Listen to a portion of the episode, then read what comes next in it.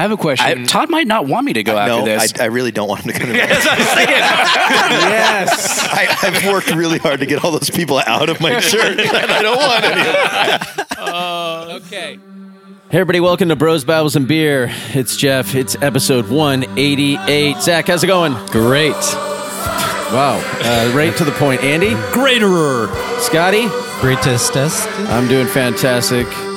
Nobody asked. Yeah. Oh. That was fast.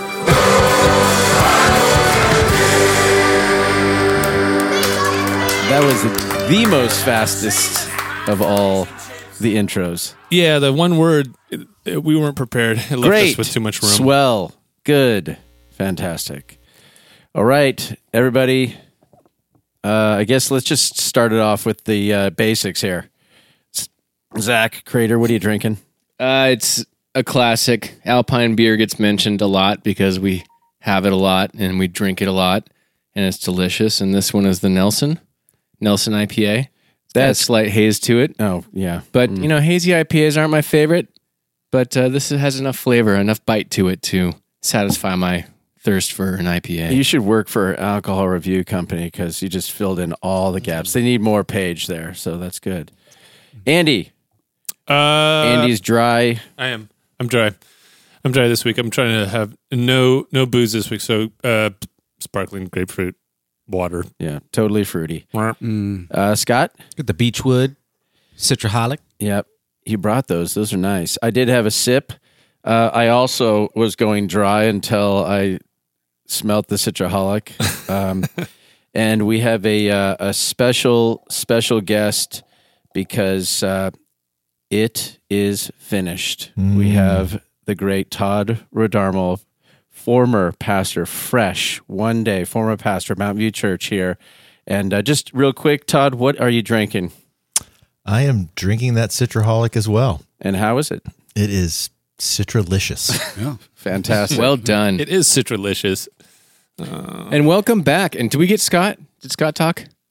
Yes. Yeah. Yes. Thank Sorry. you. Thank I you. love how I you wasn't guys don't hear each Thank other. you. Thank you for checking and not listening. I want to to make. me. Well, I just wanted to make sure. But I'm Yeah. doing two things at once, and I suck at that. Ask Lisa. um, but I did. Todd Rodarmel, welcome back. Thank you. You cou- you were on episode 20, which was years. Oh my gosh. And years ago, that must have been a long time ago. and then that was that at your place? it was. Oh my goodness. and a friend of the show, John Chapman, happened to be hanging out, so he he got a mic for a little bit. Uh, shout out John. Sounds like a mistake. Um, and then also 132, episode 132. okay, that's to what I promote really the remember. Todd Rod God Pod, and that was one of Andy McCraw's earliest forays before you were an official bro. Wow, that was more than 50 episodes ago.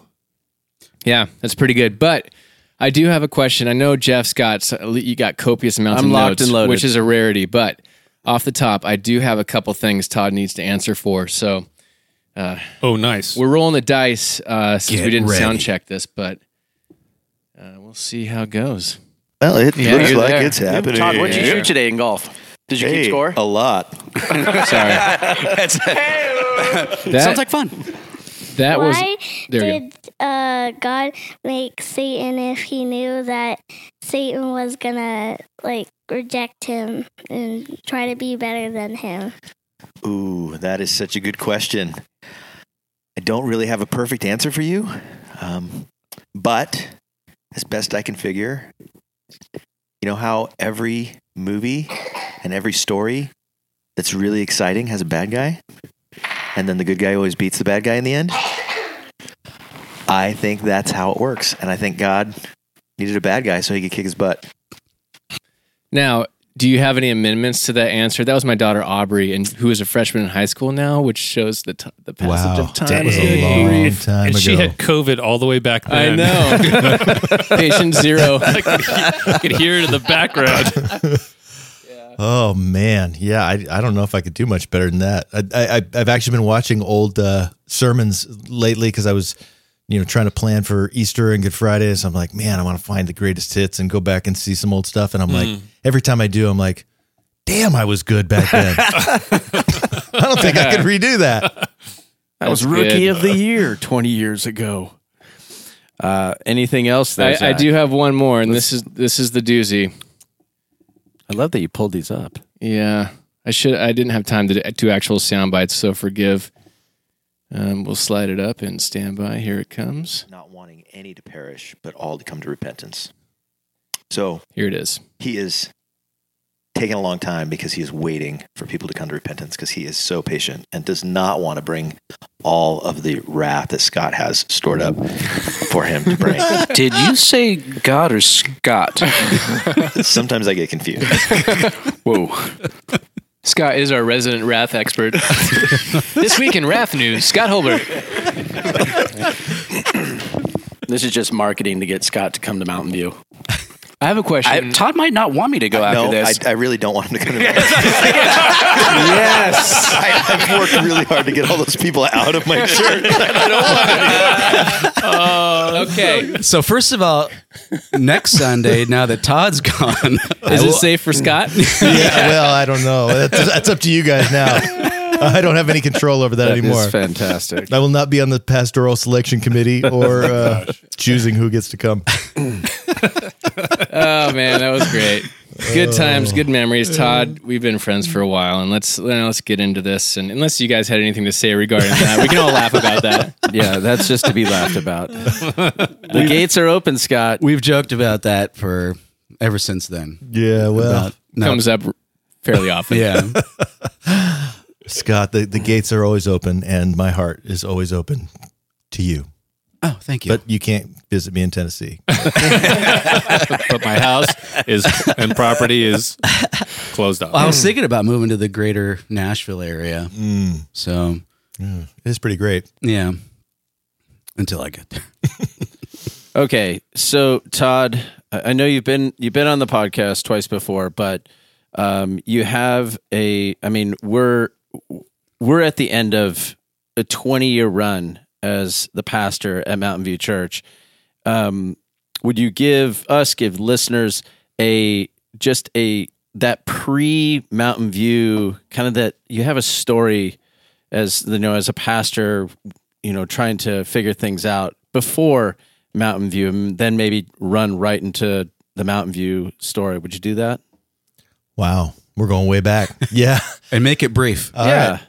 well, the short version is, yeah, I was I was a youth pastor for about 10 years and always kind of grew up in youth ministry and loved that and then kind of fell into doing ministry stuff cuz went to school thinking I was going to be a chiropractor, but I wasn't any good at science. I was much better at I don't think there's much science Talking. in chiropractic. well, I don't know. You had to take those classes, but I uh, I ended up taking lots of Bible classes and things, and then ended up being a in in ministry. Loved doing youth ministry for a long time, but then planted a church before Mountain View that was trying to reach people that weren't going to church. It was in a bar, at Sloppy Joe's bar in the Irvine Spectrum. Seemed like a cool thing at the time. A little sticky in the morning before church. We had to like clean up the beer and Clean the sin up. all kinds of stuff that was on the. I can't even. Uh, there was crazy stuff gross. in that bar uh, in the morning, but but it was fun while it lasted. But um, in the middle of planting a church, went through a a theological shift, partly because my mom had just died of cancer after God told her He was going to heal her, and uh, yeah, it just kind of shook up my faith about what hearing from God looks like, what God Yep. answering prayer looks like. And so in the middle of that, I did what any, you know, normal person would do. And I went and planted a church. Yeah. and so, um, yeah, planted church in the middle of a faith crisis. I ended up looking for certainty where I can find it. And, uh, the reformed people were very certain. And, um, so I really gravitated toward that camp and, um, kind of re, learned my faith in the process of being a young pastor of a young church in my late 20s and uh, it was it was a wild ride because uh, as my faith was shifting and changing people had signed up for one kind of church and now they were in a different kind of church and i was getting more and more certain about what i believed but also um, there's a certain attitude that goes with a lot of that that was not very helpful to church planting and i was kind of i don't think i was ever really a jerk but i had a lot of jerky people in my church yeah, and you had the, I mean, you felt like you had the answers. had the answers. Yeah.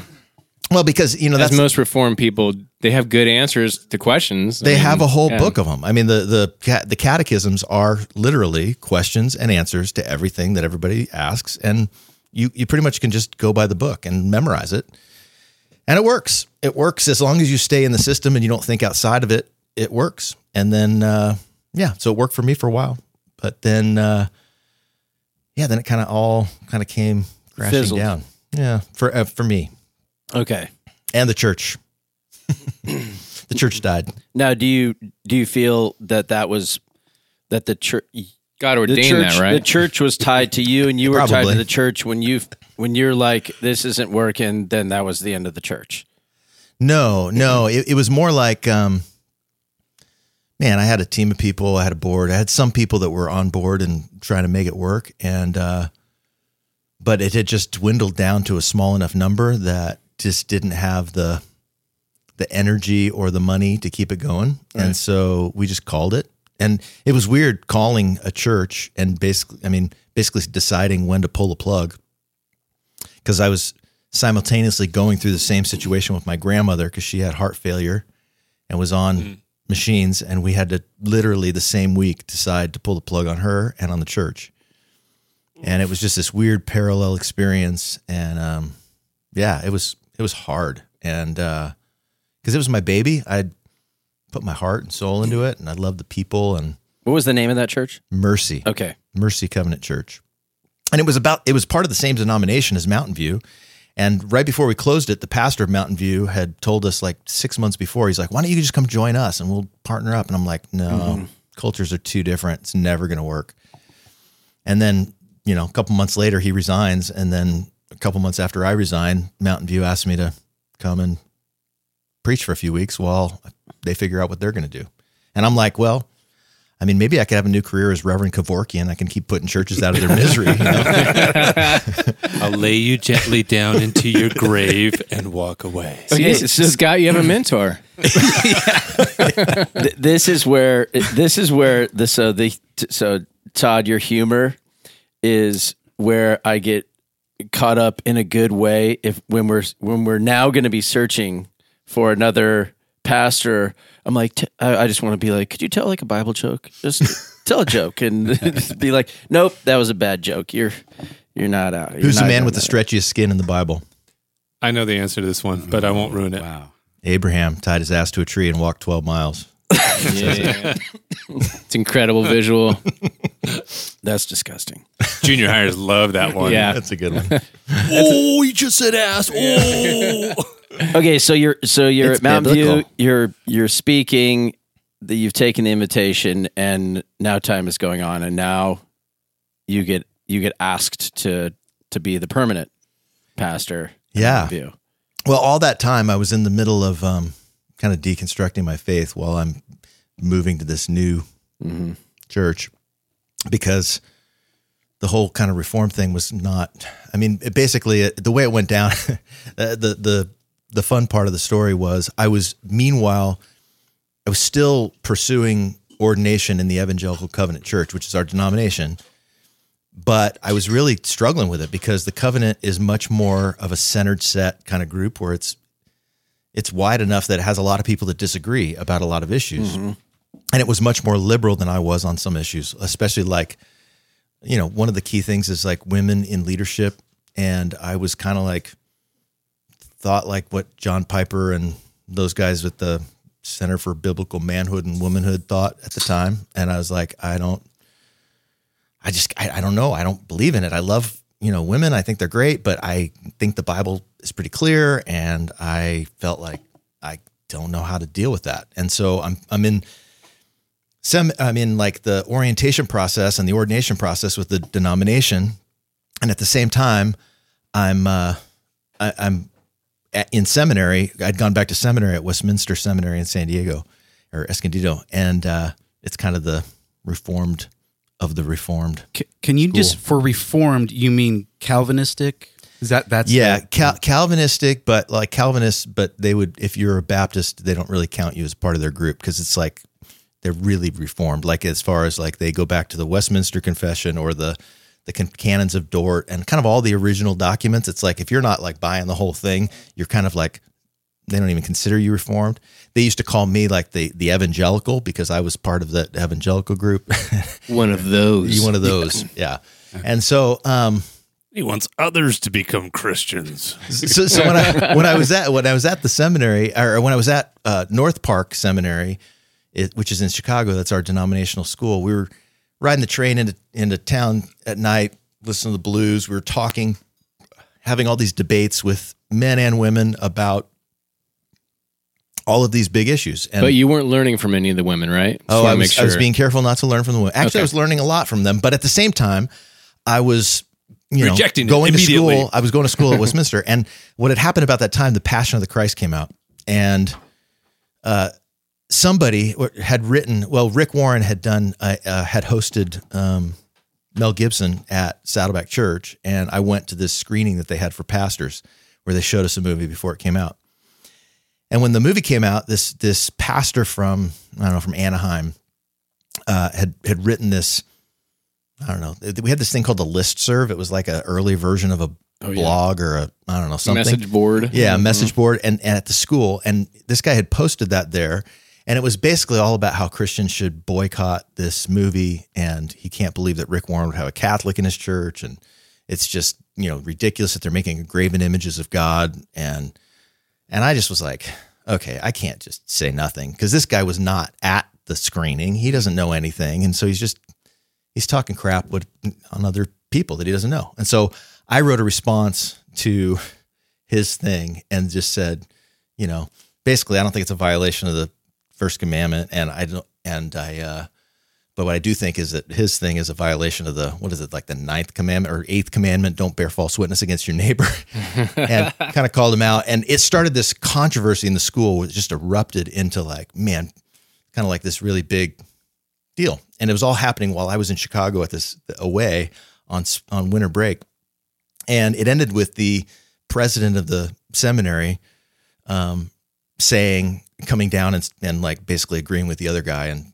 you know, No say- more internet. I should That's shut up. it. We're not having internet anymore at the school. Yeah. We'll fix this problem. And this is before Twitter. And Yeah, I this is know. before all that. This is before all that. It all was that. a good primer to get get you Yeah. uh, ready to go for Ugh, it the, all great. of online interactions these days. But what was crazy about it was that professors at the school came up to me privately and said, God, I agree with you, but you can't tell anybody because I'd lose my job.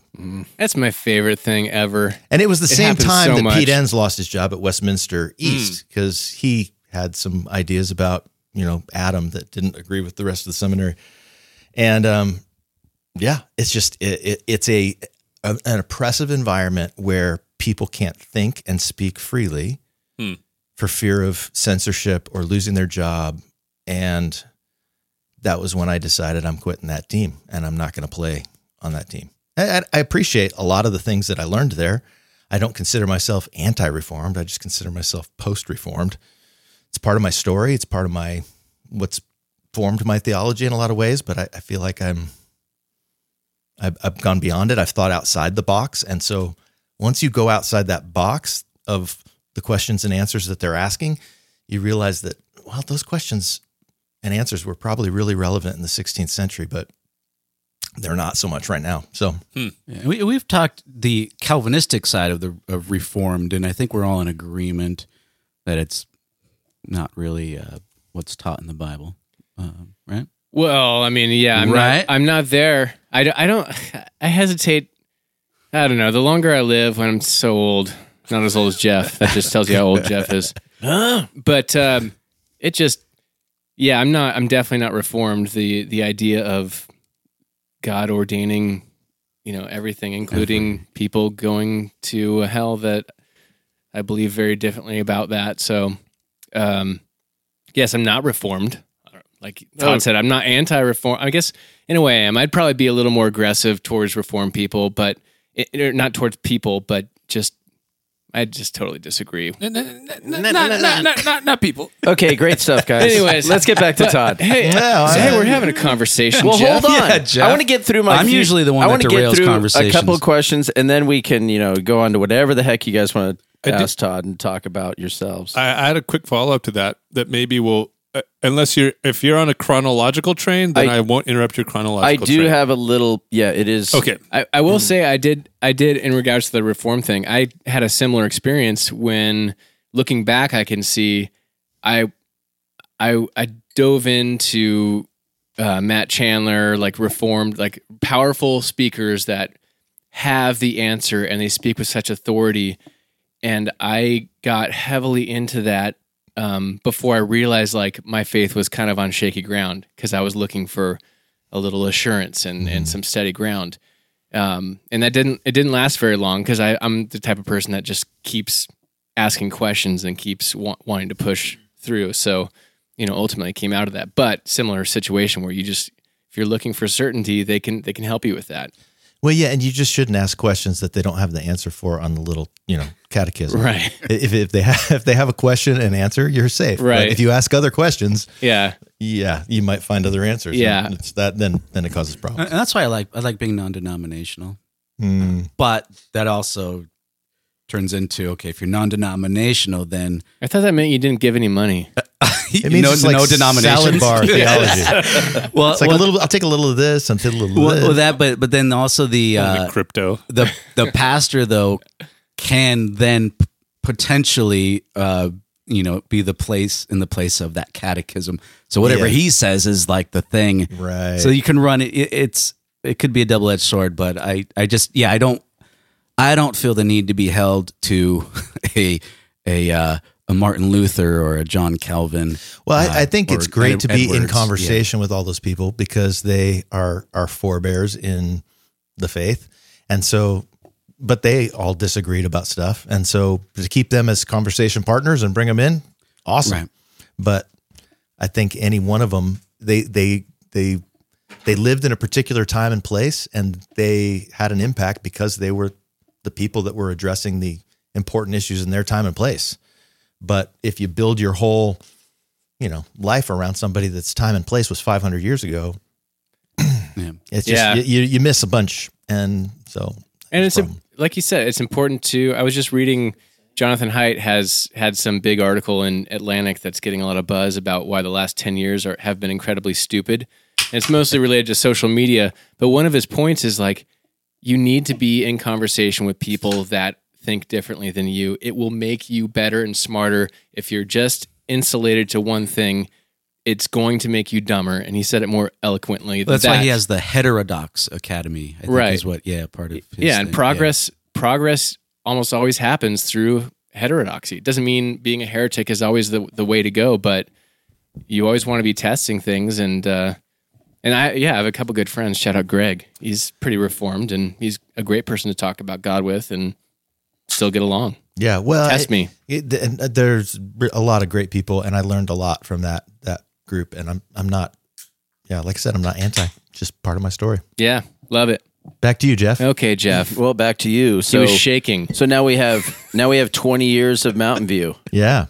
And what has, if, as you look at the breadth of Mountain View Church and your time, um, your family's time there, and when you look back, what has been the most challenging part of 20 years as the pastor of a church?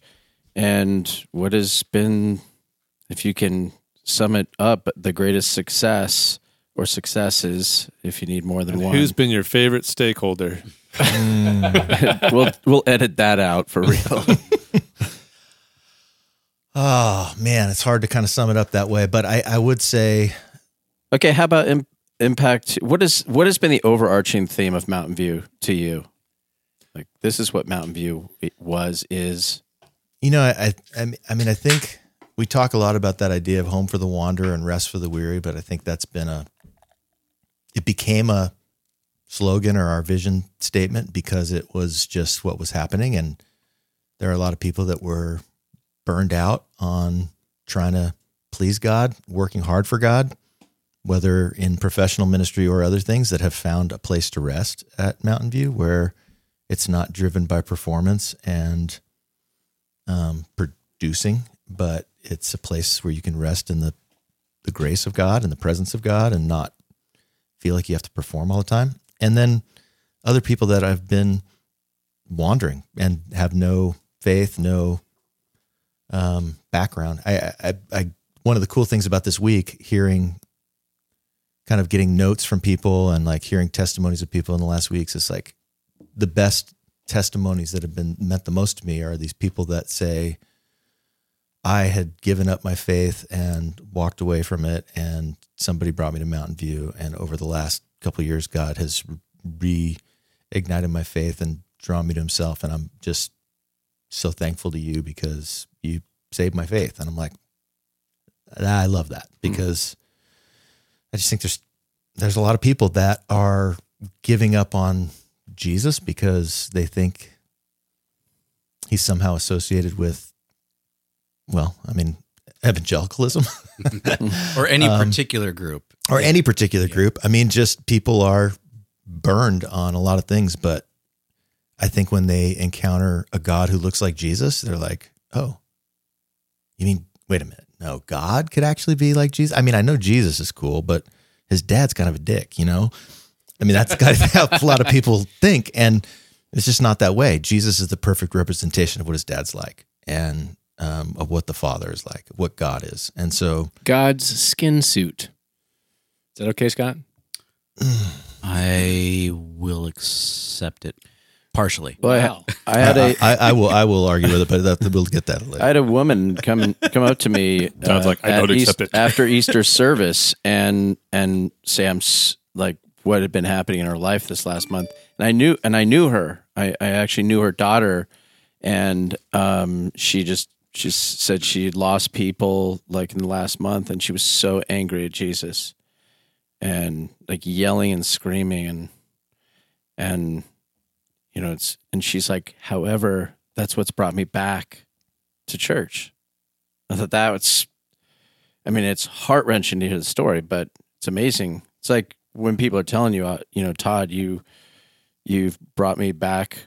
This acceptance has brought me back to church and back back to community and back to like just a place where people just love. And it's kind of a, a so it's kind of like a feather in your cap type Yeah. of thing. Well, people go through terrible, terrible things in life. And in most of those, it does not feel safe.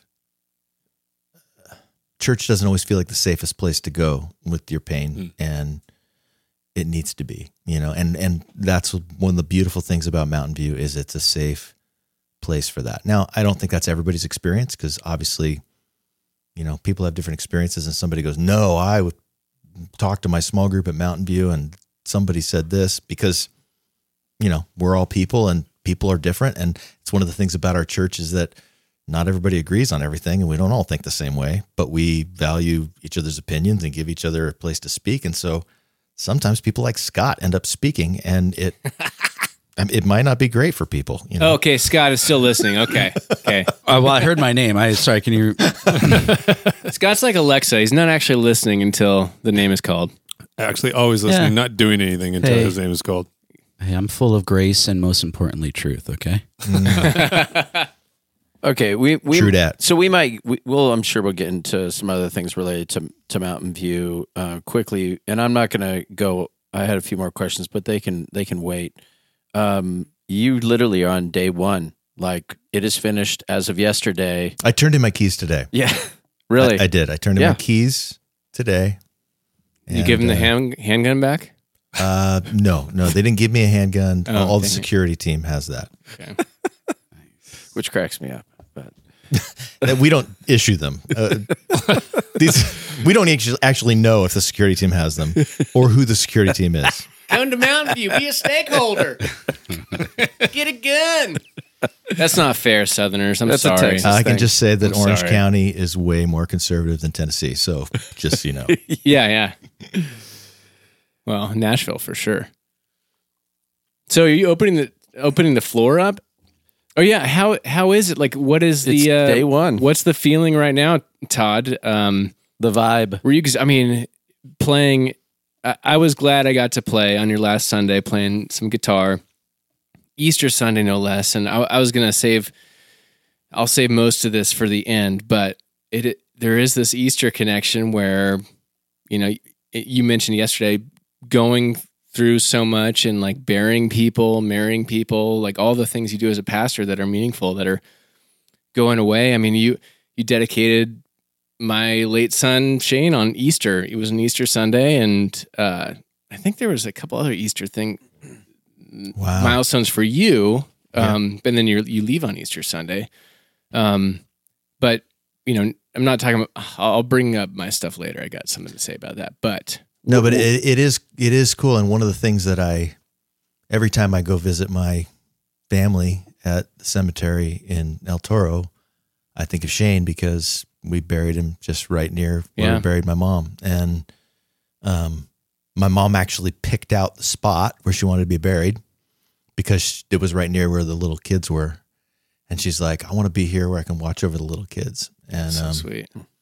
yeah, it was weird going to a cemetery and like taking a video camera back in the day when you had a video camera not on your phone and it's like okay mom here's all the spots and then like here's the caskets She's like picking it picking out her own out. casket oh, jeez. picking out her own spot And at the time, you're still at the time like, no, you're gonna you're gonna get healed. Like, well no oh, is we, this this, was that? like yeah we, we pretty much gave up hope after at, at this point it was like she just kind of was in her last weeks and the doctor kind of pulled mm. us aside and goes hey she's not getting any better just so you know she's got maybe two weeks to live you better wow. say goodbye. And so finally we uh yeah, kind of came to terms with reality. Hmm. But yeah, that was a crazy thing. But but all all of that to be said, Easter's a great time to go out on because it's like the high point of our Christian year. It's the high point of the Christian faith. It's like the beauty of death and resurrection. It's like resur- I mean, it's like the happy ending. Hmm. So yeah, so I, I I thought it was great, and it was cool to. It was a great time to go out because so many people that haven't been to church in a long time came back because I was leaving, and they're like, I haven't been there for a long time because of COVID, or haven't you know even gone to church and wanted to come say goodbye. And I don't know. Hopefully, those people stick around and be part of it because they remembered. Oh wow, I know. I know that was, was like for me coming back to church after you know we stopped for a while with COVID and everything. It's like, oh wow, I miss this. I miss being together and mm. worshiping together and seeing people face to face. And so, hope it was that for people, and it, it'll be a a good next season. I'm Mm. I'm actually really excited for the church and what's next because I really think I took the church as far as I could take it, and I was like, I could do reruns for the next like you know 20 years, but I, I don't know. I don't I don't have a lot more that I necessarily want to say than what I've already said, and so uh, I think I'm going to do something different, and it'll give me a chance to to do some other things that I've always wanted to do, like write, and so and I get to be with my family, so that'll be cool. And I feel like n- nowadays people don't tend to do one profession for 20 years. I mean, it feels like I'm not saying it doesn't happen, but it feels like it's more the exception than than the rule, and that didn't used to be the case. But it's not uncommon that people are jumping from thing to thing every two, five, ten years or so. So to do something for 20 years is a huge milestone. You're the last one. I know, I'm kind of a dinosaur. I'm realizing when I keep telling these stories, and I'm like, yeah, back before we had, um, you know, Twitter or any, uh, you know, was it listserv? You know, back, back before we had cell phones, it was, yeah. I mean, I don't know. I've been doing this a long time. And when I started at Mountain View, what's crazy, we were just having a conversation today. You know, when we started at Mountain View, somebody had sent me a picture of when I went to Israel with a friend of mine, like in 20, 2009. And I'm like, oh, yeah, that was the year that, like, when I was in Israel, he told me about Facebook. And I'm like, what? And like, what is that? And then I came home and I told my wife, and she's like, that's stupid. Nobody will ever do that. Yep. yep. So, yeah. Anyway, It's coming back around. Don't worry. People well, to your wife's credit, someone was like, back in like the 80s, they're like, personal computers. No one's going to have, like, why would people have computers in their house? yeah. What do they need to do? Yeah. Yeah. and Compute then, something? then the mouse was invented, and people were poo pooing the mouse. Like the mouse, what what is that? You just you have a keyboard. You don't need a mouse. Like everything, any new thing, change is difficult. So you you may have indirectly answered the question, but um, go ahead and give your uh, your young self some advice. Like, what would you tell yourself now if you had to impart what you know now? Um, How young? on yourself. Um, let's go back to Day like- one Mountain View. I was thinking like four, four years old. Four years old. No, um, Quit, quit Yeah. pooping in your pants. yeah, yes, you should be past this. Yeah. uh, yeah, day. Uh, you know, a- as you're getting into like ma- like full time or or regular pastorship, not youth pastor. I don't know, or whatever whatever you, comes to mind for you. Yeah. Um You know, I don't know that there's anything that I could have told myself that I would have listened to because I knew everything when I was young, Yep. as most young people do. Um and you don't know what you don't know and I I can't even tell you what you don't know. So it's like to to tell myself back then I would say the things that uh, my church planting coach said to me like you will be broken. and I'm like, And that's hey, still the, yeah. That's encouraging. he said that, but and it's then, like, what, yeah. what, what does that mean? I don't even know what that means. Um, you and know, you probably didn't believe him. love, love deeply and hold loosely. You know, that was like something that they told me, and I'm like, okay, whatever.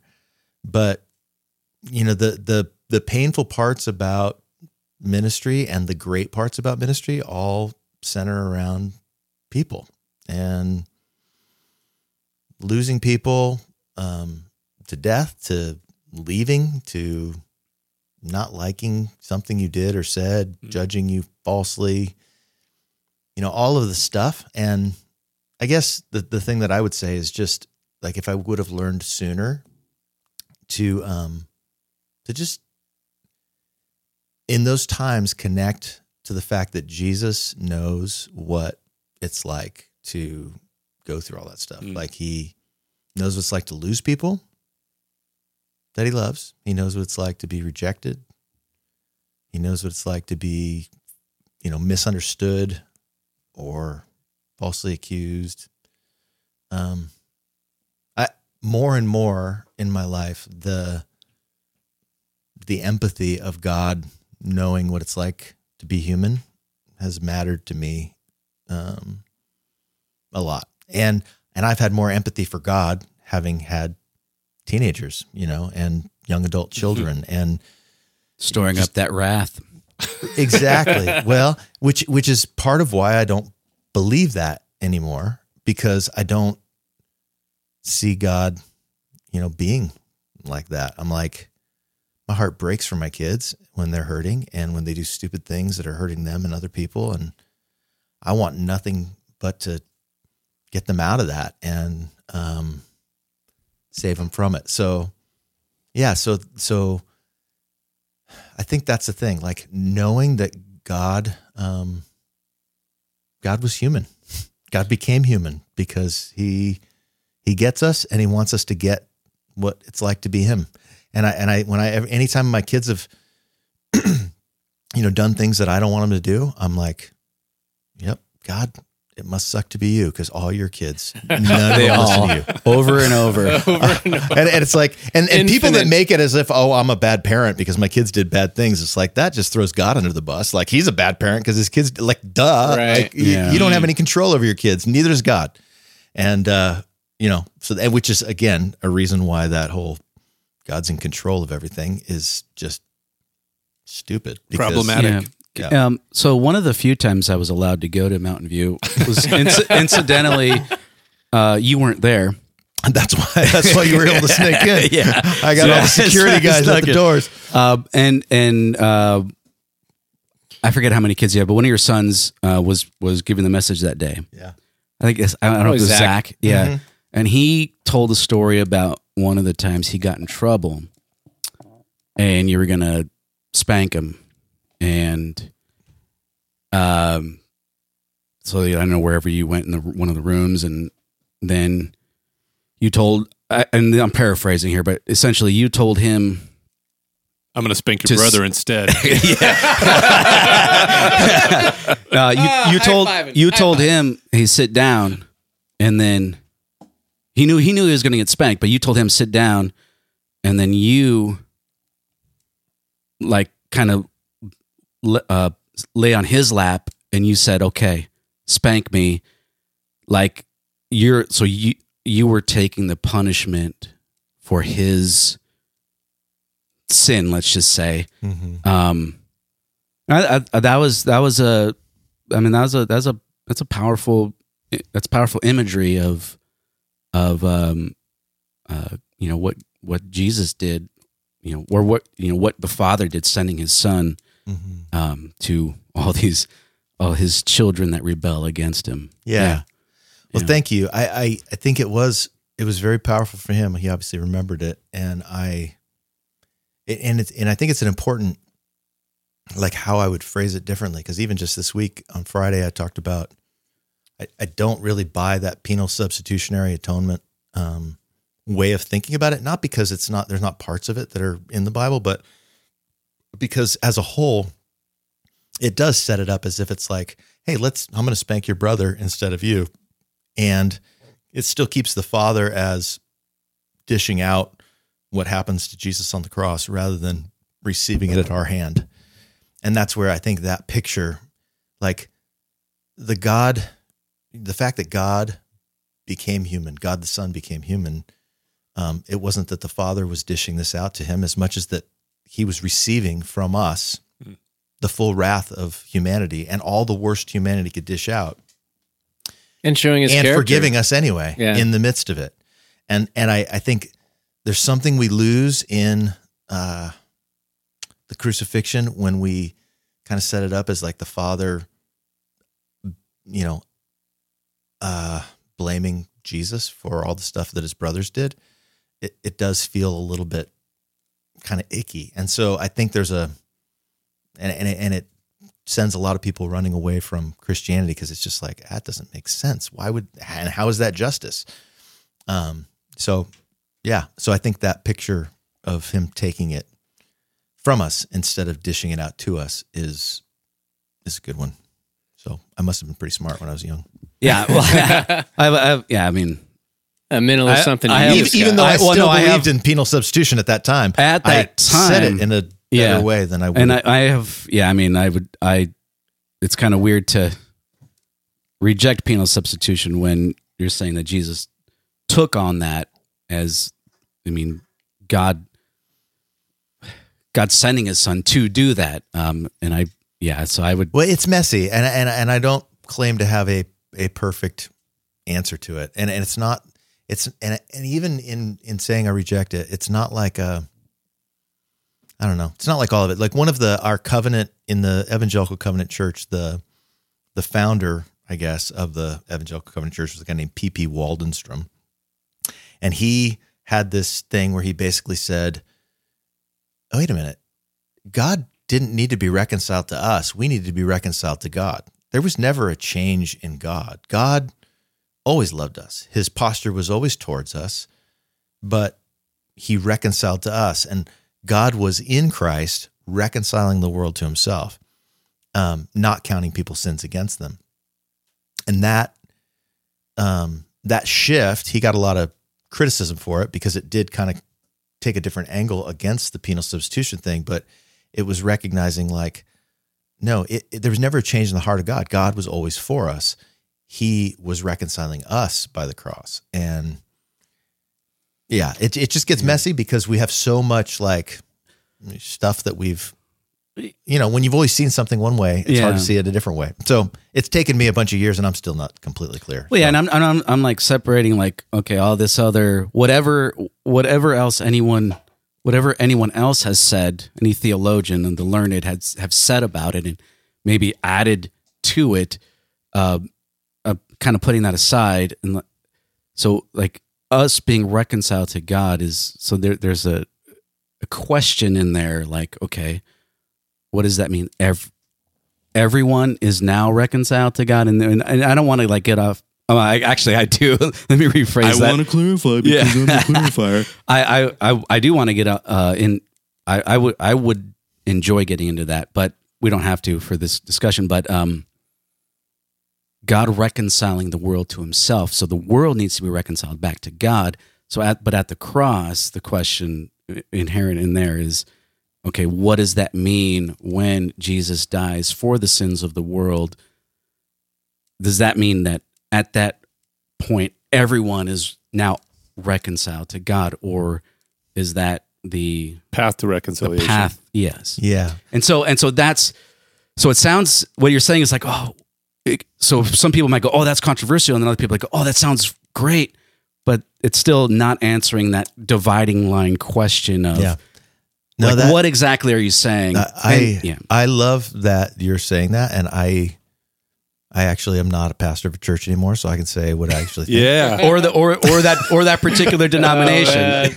well, no, I'm still ordained in that denomination, Ah, but I don't, okay, I don't, so, I don't yeah. think that's a problem. But okay. but but there is a part of um I don't know, and and, and it's not for me. One of the hard parts about being a pastor is not saying everything you think, not because I care whether people like what I think or not, but I don't want to ever. I just don't want to hurt their beliefs or cause confusion where they don't need to have confusion. So, um, but but I do. The longer I have um, been a father and grandfather, the longer I've been a pastor to people, um, you know, the more liberal I get with my idea of God's forgiveness, you know, or with my own um, grace, and and in that um, question, like that's always been a thing that I, I I honestly struggle with is like, does God did he forgive everybody? Like, did at the cross when Jesus says, "Father, forgive them; they don't know what they're doing." Like, It was a pretty blanket statement, and it was all for the worst people. And in that moment, was he? Was this basically him saying this about all humanity? Like, hum, humanity is killing God, and God is saying, "Father, forgive them; they know what they're doing." And Jesus is the the middle like bridge between the two, and I there's a big part of me that thinks, yeah, it was everybody. But there's also other verses and scriptures that that make it indicate that it's like you have to put your faith in Jesus. And so my if position, you ask forgiveness, then God right? is If you, faithful. if, yeah, God's faithful to forgive us, but but also um, just that, um, yeah, that, that there is something. So so my position has always been like, I think what Jesus did is um, it's big enough that it includes everybody, but I think you only get to experience the benefits right now of it for sure. If you believe it, because if you don't believe it, you're still stuck in feeling guilty and feeling lost or feeling maybe shame or whatever. Maybe unless unless you think that there's no sin against God, and then it's like, oh, you, you don't feel guilt or shame or whatever. Yeah. Well, yeah, and if you don't, and that and that's one thing, and the, You're a sociopath.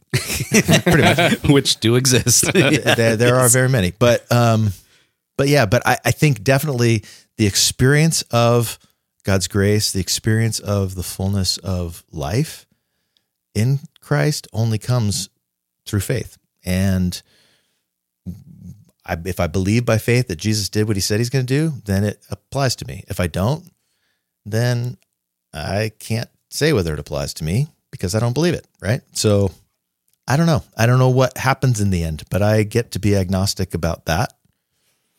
Not just because I'm not no longer pastor, but and I think I think agnostic is has become kind of a a dirty word, and I, I think it's my opinion that more people should embrace the idea of just recognizing like how much we don't know, and you can't. You there's a difference between holding a belief strongly or thinking this something is true, but also recognizing yet it's a statement of faith about what I believe, and I don't know it. right. And um, it's also worth noting for people that don't know, like for a lot of people, penal substitution, like God sent his son because God couldn't forgive people unless there was a sacrifice, and Jesus was the ultimate sacrifice, um, the perfect sacrifice. That that is the gospel, and it's worth, and that's kind of what I used to believe. Um, but it's worth noting there's multiple theories about what the nature of the atonement is because there's a, a the Bible is clear in in a few verses, but in different ways. Well, well, the such Bible's that- clear about what happened. right. It it's not necessarily as clear about what it means, which is It's a why we have these arguments. Yeah, So there are a lot of theories, or or not even theories, like models of the atonement. So like th- there's different words we use. Like we use the word um, redemption, and it's kind of a word from the the slave market. Like if you buy somebody out of slavery, you've redeemed them. Um, Imagery of the Exodus and yeah, and so the imagery out of Exodus, slave- we yeah. bring people out of slavery. It's redemption. So what happened on the cross? Uh, there was redemption. Um, other people would say it's imagery from the the law courts, and it's justification. God has declared us not guilty. Wait, what And- was that word that you used? The Justification. Law, law courts. court. Two words. Law Law or courts. Law courts. The law courts. Thank courts. you. I thought you said Lockwarts, which I thought was maybe like a sister location to Hogwarts I in think, Harry Potter. I think it might be. Satellite campus. Ca- John Calvin went there. These two citraholics in, guys. Uh, the Lockwood. I had a C plus. I had a C plus average, so I didn't get into Hogwarts. I had to go to Lockwarts. That's exactly Hey, what I thought. you'll get there one. You'll get there one day. A shitty wizard. Go to Wizard Community School. That's a good episode title. Shitty wizards. But- and then there's the the debt the debt cancellation Right. aspect. like your debt has been paid and it's been canceled, and and that that's kind of so Or all the of those things, ransom. right? Ransom, and and that was where actually the penal substitution thing kind of grew out of one of the earliest versions of the church. They had this idea of the ransom theory. I forget who came up with it, but but uh, Anselm didn't like it in the Middle Ages, and he did this um, this thing where he said, "No, it's more of like God's honor has been offended, and God is infinitely honorable, so there needs to be an infinite payment against God's honor." Because in his time, Because that, was the thing. If Like, you sinned against somebody of a high status, your punishment was much greater because of their status. And so, Right. God- who has more status than God? And, and so, it he, he read that in there. Yes, and so eh, all of us are creatures of our time and our environment, and so the the ways we view things are shaped by it, and that's all right. It's how it is. It's okay, but as long as we recognize it and we hold it loosely to go, this theory or this model or metaphor is not the exact thing that happened. It's a way of describing what happened that works for me and makes sense to my people. So I use it.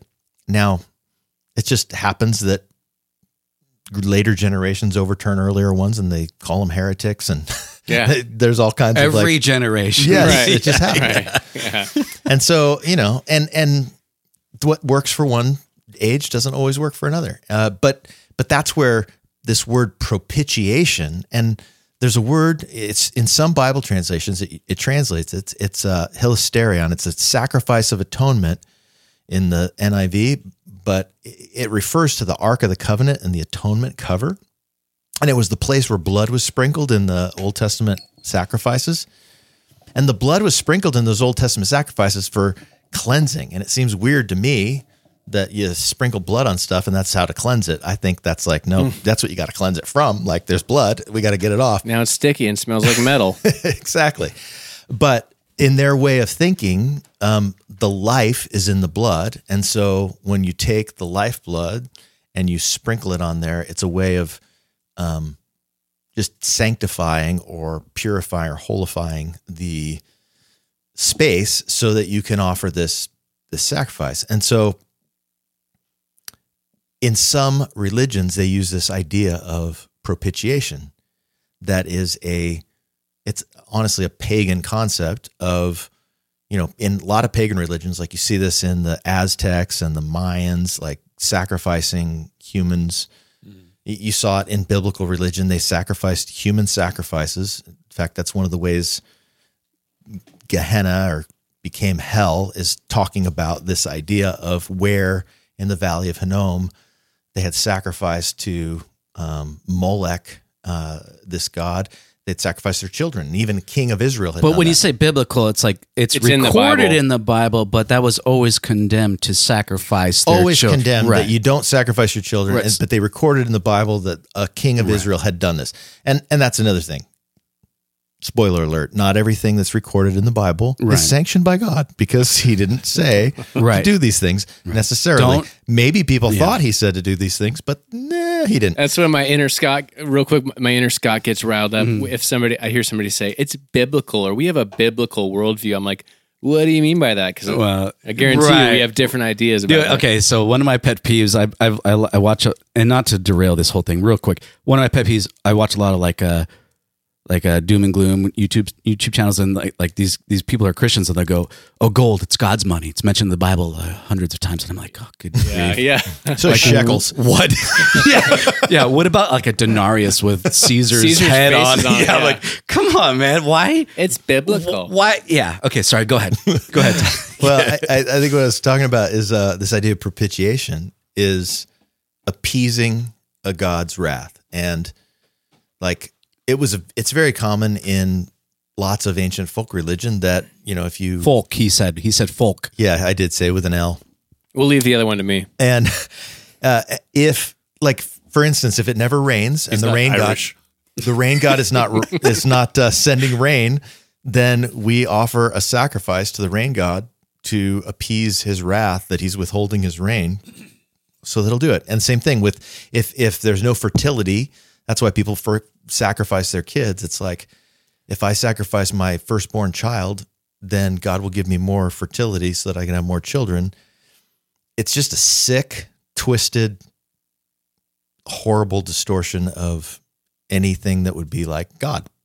But somehow it's made its way into the picture in Christianity where people are like, God is so pissed that he needs a sacrifice and he can't forgive. He's just beyond it. Even though he tells everybody we should forgive our enemies and pray for those who persecute us, he doesn't do it that way. He has to, he's bound to make somebody pay. Bound by whom? Nobody ever really knows. His own honor, I guess, according to Anselm. Well, his nature. It, it, His nature. It would. It would be. That would be the default. It would be Right. To say his nature, because his nature is just, and that justice means that if some wrong has been done, it has to be righted. It's it's uh that's why the Bible is still cool to me. Well, for a lot of reasons. Uh, even though I've often wanted You've to given throw it permission. I've wanted to throw everything out plenty of times. Yeah, uh, I have given it permission, Scott. Thank you. Uh, it is that um, there's if you're paying attention or and you think deeply. Well, if you, if you just think about things, uh, Jewish people and Judaism didn't d- exist in a vacuum. And so if you're paying attention, there is a progression in the Bible of people that weren't Jewish getting called to something more. And, you know, you get the eye for an eye, Trump's favorite passage in the Bible.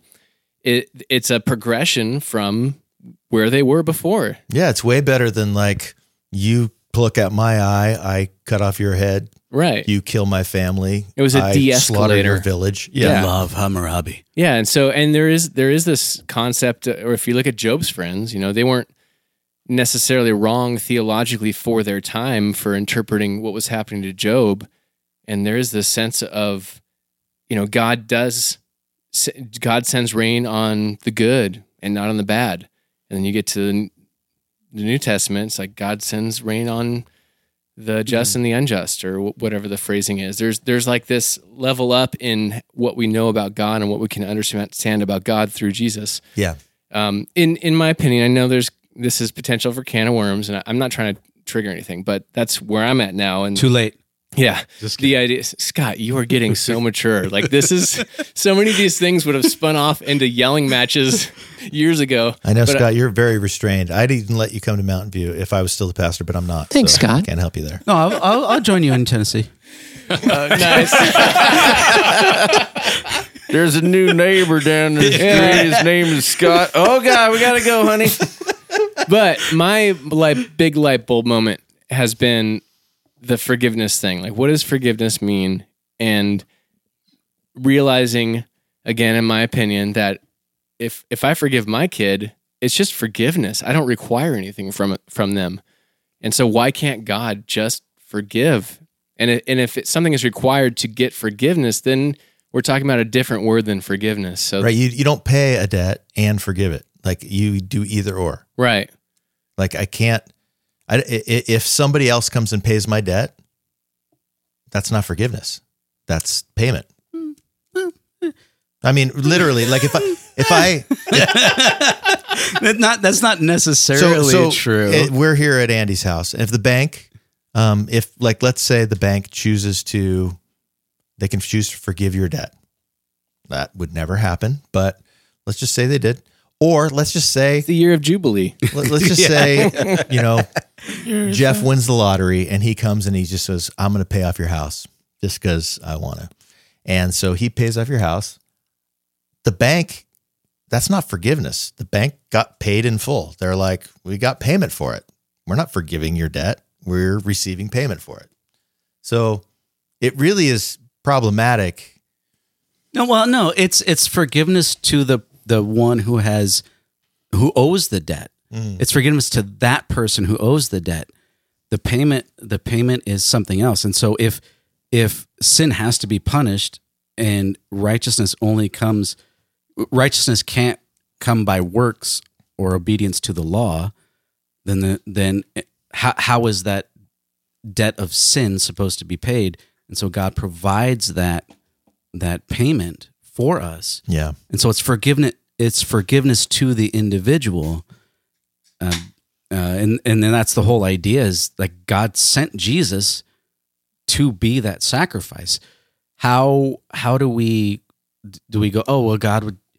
One well, one of the views is oh God just God does that because He's just trying to appease our uh uh our wrong mis- Thirst for blood. our yeah our thirst for blood our misconception of of god's nature but he sends jesus and he, he sends jesus to appeal to like to fulfill that but the only reason like for for us gentiles especially uh, uh living in the 20th Did century you say genitals? No, you just did Todd. Todd can say anything. Yeah. I can say anything I want. We're not going to edit that Not out. that I haven't said genitals or cut off your junk in church. I, He's done that. Like, yes. um but th- but that uh the the reason why us or uh, or even going back to you know Calvin or Luther or uh, Augustine or whoever um the only reason why we hold to this idea of penal substitution or the idea that Jesus died so that we can be forgiven is because Jesus died for our sins and that was talked about over and over by Jesus by the apostles that like they they are the ones that perpetuated this idea of Jesus paying the price for our sin. So like yeah, he, he died for our sins. That that phrase is definitely in the scripture and repeated again. And so again and again. So I, I I totally agree with you. And I think part of the problem is the mixing of metaphors. Like the paid for our sins is that like, you know, payment of a debt metaphor, the, you know, died for our sins in our place as like a penalty. That's more of like a penal metaphor from the law courts. And those things get kind of mixed in together. Ransom. no, eh, Yeah. no is is that the second one you mentioned? Stop saying is that ransom, Zach. mentioned? It's my favorite in, word. in the New Testament. Um, as far as like paid for our sins. Uh, The the well, whatever ma- you you mentioned yeah, like second. the the well, there's definitely the word justification sound it it it feels like that, but the way you described and this is what it goes back to, and this is why I said the thing about Calvin being a man for his time and the um you know, the Protestant Reformation there was a lot of talk about justification because the you you mentioned that you can't by works of the law somehow right. you know, approve yourself by God or whatever. Like you can't earn God's favor because the you know Luther was a lawyer, Calvin was a lawyer. They saw everything in the words of the law court in the in in terms of that. And when they looked at the all the Jew Gentile issues in the New Testament, they saw it in terms of well, the Jews were legalistic and they thought you earned your salvation, and Christianity is like no, God provided it, and so they saw everything through that lens. But part of what's happened in the last, and, and this is the, the beauty of new discoveries in theology, like in the last 40 years, there's been a lot of discovery of first century Judaism that there were no Jews in first century Judaism that thought you earned your salvation by works. It just wasn't a category for them the way that those people were seeing it. But they were seeing it partly through law and partly through their argument with the Catholic Church because the Catholic Church was selling indulgences to get people off. And they're like, that's like, you can't do that. It's by God's grace alone, through faith alone, in Christ alone. And they were right on that. But they were conflating the issues of their time and their argument with the Catholic Church as being the same between Jews and Gentiles and Christians, you know, in the Old Testament. And so the categories got mixed. And so that's why it, but it's been embedded in our theology for so long that it's hard to sort that out because we use language and it makes us think certain things, but we don't, we're not careful about how we sort it out. And many people haven't really thought through all of it. So it, it, it makes it really messy. Yeah. Keep that theological scooter train rolling. Hey, I'm glad you guys did that. That was that was great. I have a little transition, maybe. Or I don't know if it's a transition, but it's a little. Go ahead and do it. You don't have to look at me. I do have a couple of I personal, know you do, personal questions. How about real quickly? Well, real quickly as a transition, we just opened a beer, and in honor of Easter, the, we're recording this the day after Easter. What is, what is that beer? This is What do we uh, got here? It's Jesus juice. It's Michael Jackson's No, line. it- I mean it, it is an Easter. It is an Easter beer because it has a bunny with the uh, chainsaw. And it says Bunny with a chains. bunny with the chainsaw. His cuteness will cut you to pieces. And there's a picture of an Easter bunny. I, I'd like to try a little Yeah, bit of we that each Double getting some dry that? hop. cuteness. There's another one in here if there's not enough in there. I don't, I don't need a whole one because it looks Todd's like not a- a pastor anymore. He can have he can have beer now. Oh, I could. I, I went to the doctor and they said I'm alcohol deficient. So oh, Well, but he, Wait, he, can I, can I get the guy's number? he also has a baptism. to go to. Oh, He's I got to get the words correct. It's in a first, jacuzzi. so- I won't drown. It's cool. Okay, so uh, we talked about this a, a couple episodes ago, um, and it, it's it's uh, well, I'll just ask it since you can say anything. Yeah, you get to uh, you get to remove one book from the Bible. Which one and why? And you get to keep only one book from the Bible. Which one and why? And if you want to give a couple honorable mentions, we will allow it. Dang. I'm not good at removing books, but um, let's see. I don't know. You could probably have uh, Zephaniah. Is that a book? Yes. Okay, good. Yeah, I think it's a book. I probably never read. I mean, I read it because there's a verse that gets quoted from it that's kind of cool about God singing over you and stuff. But that's about all I know about it. And It's I really quoted in. Revelation. Oh, dang it. Probably should have kept that one, but no, I'm going to let it go. I'm going to let it go because up until now, if I haven't needed it, I mean, I, I've actually been having to make this decision because I have a lot of books and I can't take them all because I don't have room for them. And, uh, and transporting them is expensive. And I'm like, what books do I really want and need? And I've had to be doing this with my library. And Wow. so I, I took a first pass and I took 11 boxes of books when we moved out there. And then I had more room on my bookshelves and I'm like, I'm taking more back. So I've been packing them up and tomorrow I, I either have two or three more boxes that I can take. So I'm kind of like trying to find books that make the cut. Do you have an example of one that you think is going to miss the cut, but you wish it didn't? Um, well, I mean, I have a, I have this big old, uh, Greek dictionary. It's called the BDAG. Uh, I forget what the names are. Bauer, somebody, whatever. It's like kind of the standard of. That's like- from Hogwarts. It, it's a big deal. It's a it's a big and it, it costs like 135 bucks to buy. And uh, I'm like, I left it behind last time, and I was because like I have all this software on my computer that I'm like, I I don't need any of these books, honestly. Um, but they are my security blanket, and I'm attached to them, and I've read some of them, And they're tangible. They There's something about the I tangibility. love tangible books. It's a thing. I, they're surrounded by all my dead best friends. It's really fun. But but yeah, it's hard. But I'll leave that one just because I said that for now. Uh, but then uh, if I could only take one, I'd probably have to take. Ugh, it'd have to be one of the Gospels. I probably Can I guess? Are you torn between? No, don't No, bias no, him. Shut your damn mouth. Gosh, you let him answer I'll, purely. I'll just take I'll just take Luke Acts because it's uh, one book and uh, Technically, it's a one sequel book. and it's All all, right, all right. I get a little more that way. I would have been And wrong. It's a good, good. one. I would. I, I like John because it's got a lot of good things. I like Mark. Uh, I like My guess was like you were torn between Mark or John. yeah. I mean, if only in one chapter, Romans eight. It's my my desert island chapter. I'm like Nice. that one is really good, and uh, I could pretty much reconstruct the whole Bible out of that chapter. So That was so politically correct. That's Like, good. I really I like Mark, but you know I gotta take Luke. Uh, Well, if I could only take one person John's from this room, it'd be me. people don't, people don't, don't usually judge you too harshly on choosing the one book that you like to keep, but what they will judge you harshly on is what's the what is the desert island album that you would take with you, and that's the one where mm. people will really fight you on it. Inquiring minds want to know. Yeah, Desert Island album. And if it's a Chris Tomlin album, I quit podcasting. Oh, while you think about that, I, I'd gotten out all my guitars the other day and I took a picture of them just because I'd never lined them all up together. But like, look, they're all together. And I sent it to my buddy and he just goes, Are you going on tour? And I went, Yeah, with Chris Tomlin. honestly, I think it's actually busted stuff by Dave Matthews. Whoa, I didn't see that coming. Yeah, it's Real Yeah. fans call him Dave, but whatever. uh, whatever, whatever you want to call him. I like that album a lot. I have loved that man for a long time, and Wow. I feel like he is my spirit animal, and um, that guy just uh, speaks to my heart in a way that uh, a lot of people don't. So, and that album in particular is pretty. Well, it's kind of dark, but it's it's a good album.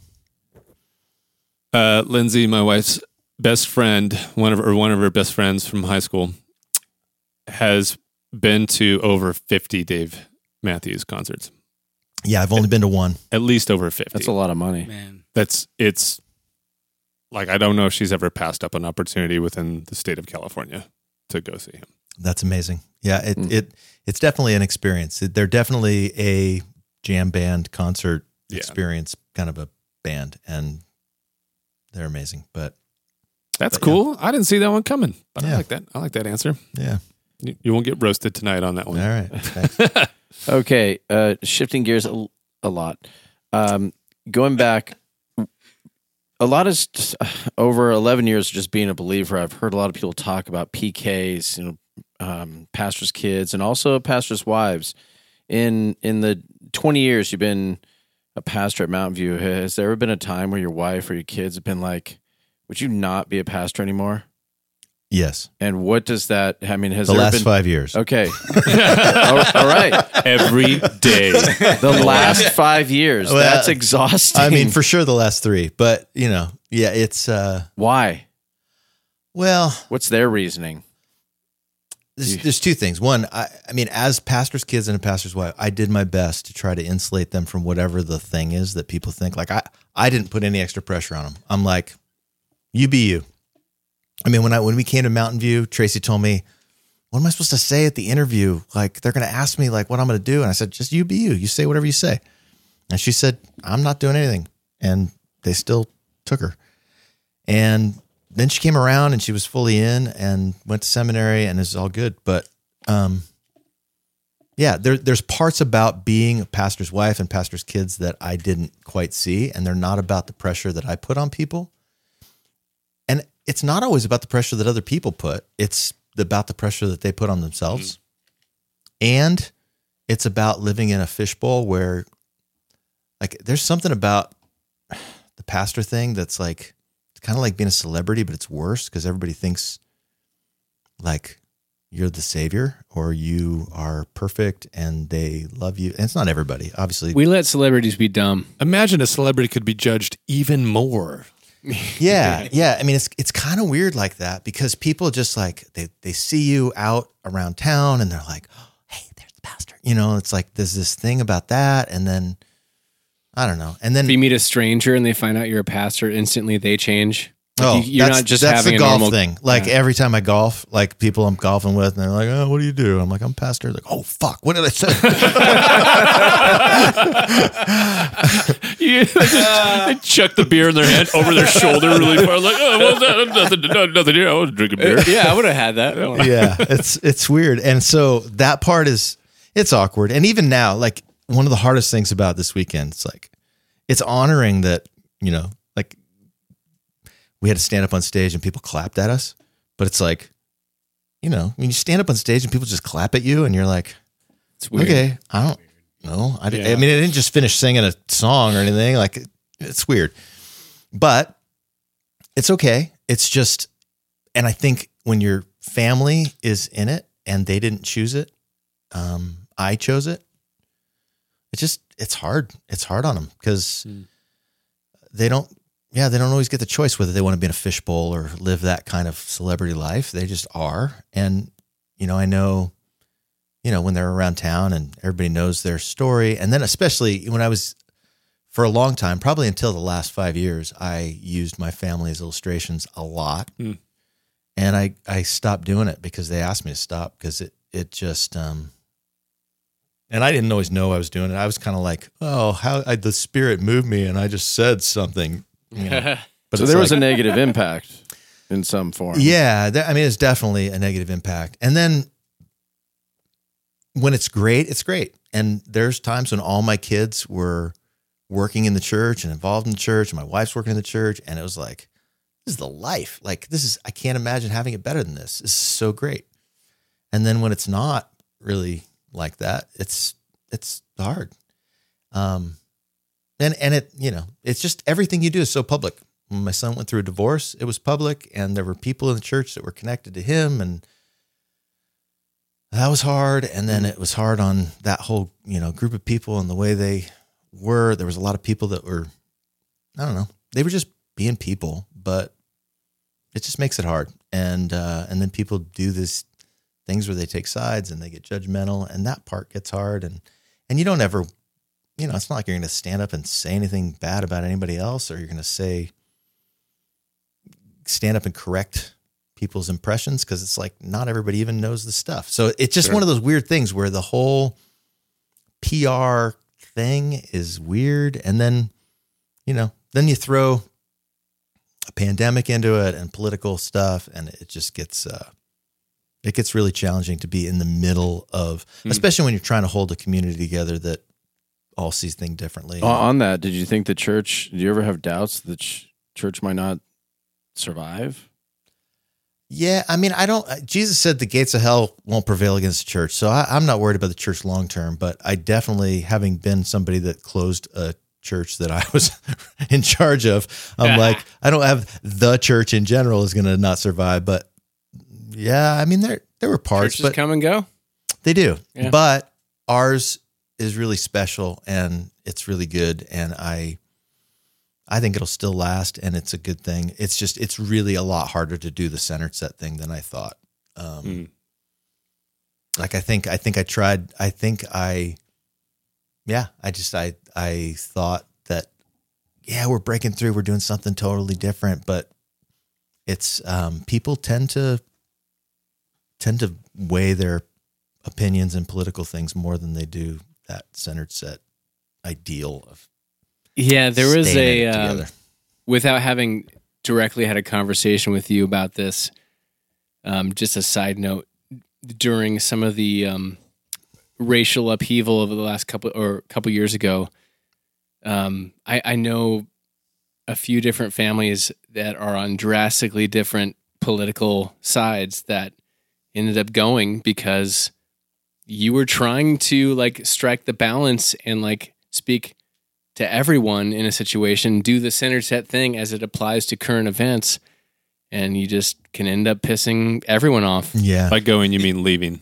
Yes. Yeah, they left. they left. Thank you. Yeah, pe- people that were on each side of every one of those debates of the race thing, the COVID restrictions thing, the everything. Like anybody that was on the extremes pretty much left. And then we were left with people in the middle that were like Rodney King theology, like, why can't we all get along? Right. Yeah. And I, that's kind of, I'm like, oh, let's just get along. Let's figure this out. yeah, but yeah. Yeah.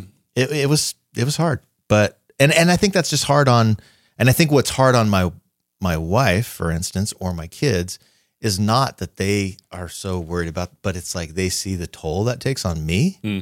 And then they're just like pissed at everybody because you know they get like kind of protective and Yeah.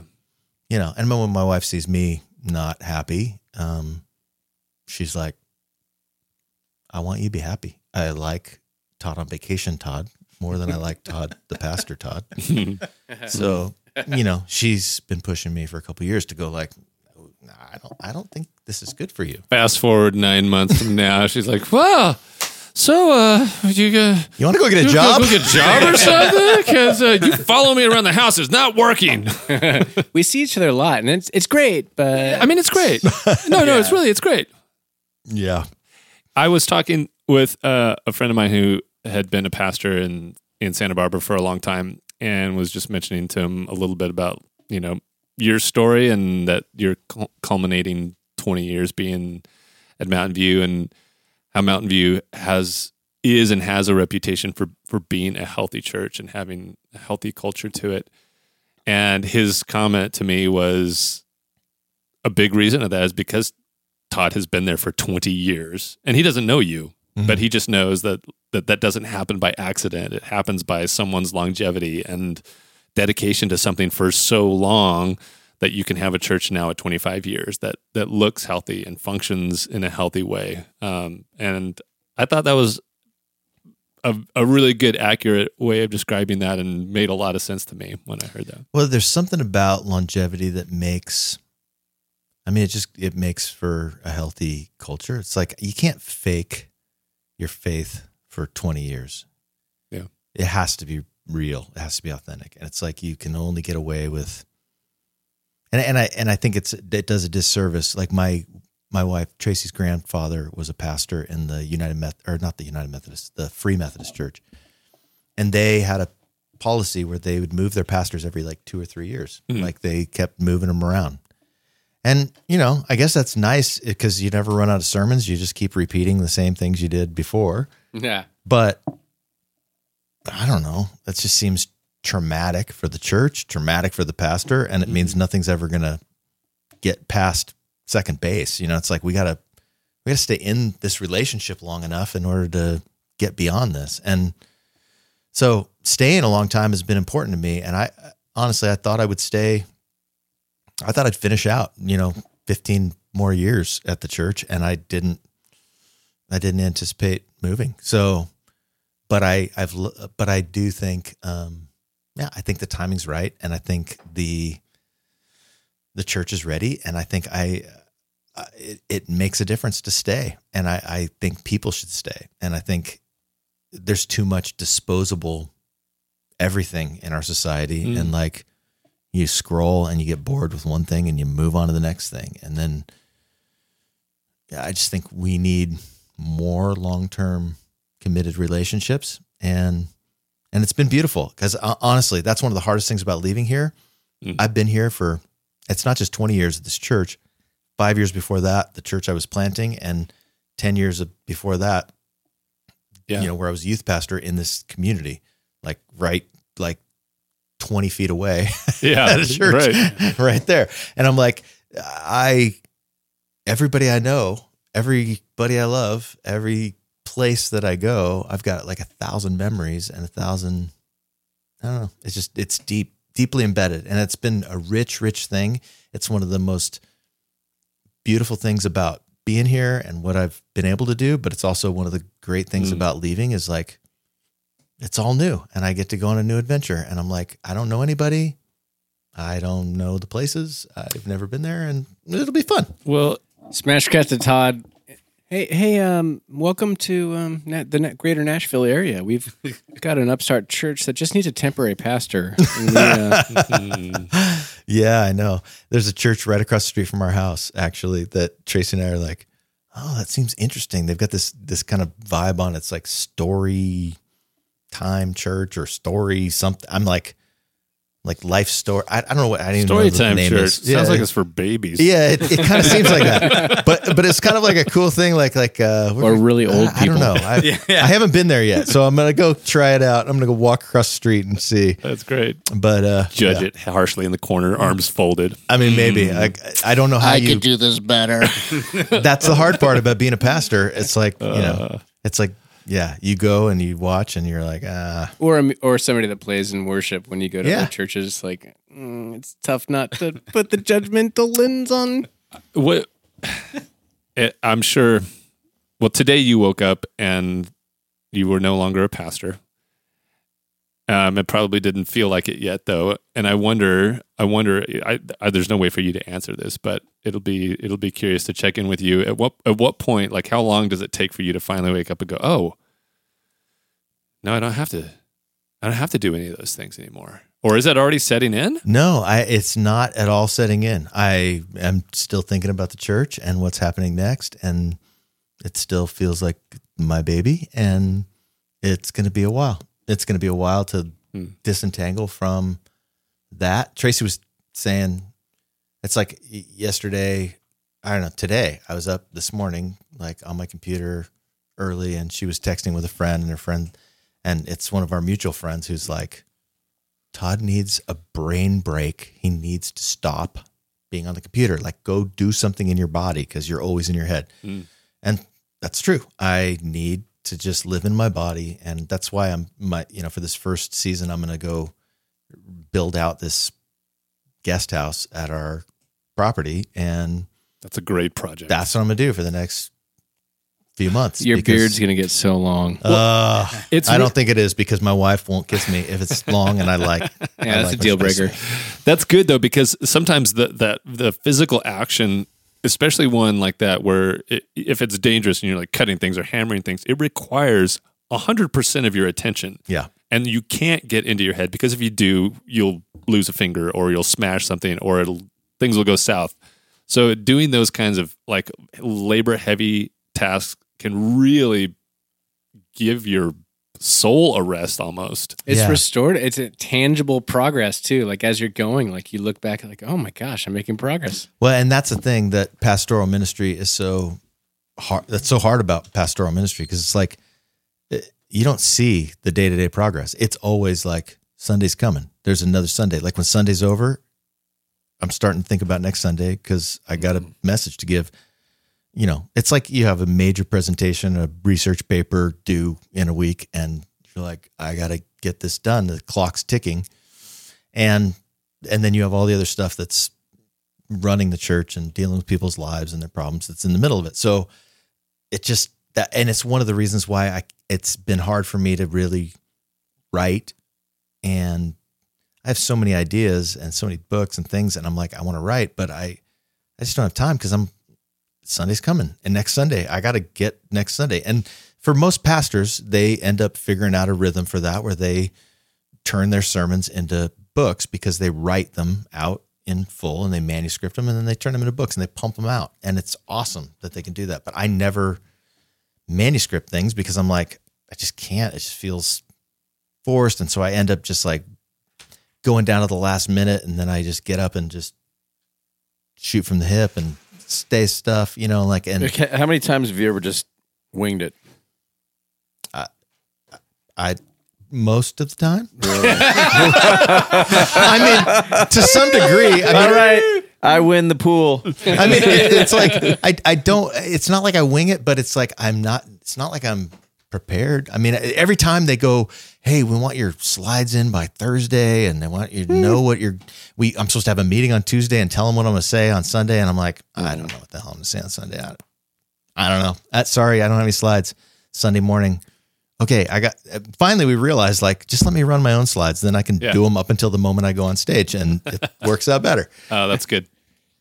But that's, I mean, it's not like you, uh, you know, you've, as you've demonstrated here, we're just, we're having a conversation. Like as you and Scott are interacting, it's like there's a depth of knowledge that as a baseline, you have a nice foundation of stuff to pull from. So Well, uh, the winging it thing is not like if I were to go up on stage and wing it, it would be very different. No, except that there is a version of that when we're playing worship, which is okay. Well, I've over 25 years, I've realized that there's, uh, I, I now have a palette to draw from. Yes. You know, Oh yeah, so- we're saying the same thing. yeah, yeah, like Yeah, uh, don't, I don't did it on Easter yeah, morning. Don't just disagree with. I winged it. Zach. I wung it. I wung you it. wung it. I wung you it. winged it. Wanged well, it? and that you wang it. you winged it. you winged it. I wang it on Easter Sunday. Mountain View Church, come on down. San Capistrano, come see it. Todd's gone, and but we're gonna wing it. Wing it. regret this. We're literally winging it now. Well, that, that's what people ask me. They always say, "Well, how, how long do you prepare? Like, how long does it take you to prepare a sermon?" I'm like, I don't know, thirty years. Like, I mean, Yeah. it's been in my head, and I've been thinking about this stuff and mulling it over for a long time, and it's like, it's in there. It's just figuring out what to bring out. And the hard part about me is I have random access memory. I know that's actually a thing, but my memory is very random and I don't access it unless somebody asks the right questions. And Scott tends to trigger it and make me ask good questions. Oh, you guys Thanks, are. Scott. You guys might. Oh, you're welcome. I might like you actually after all because you Do you need help building out your you guest draw house? out. No, no, I don't. I could just park my RV.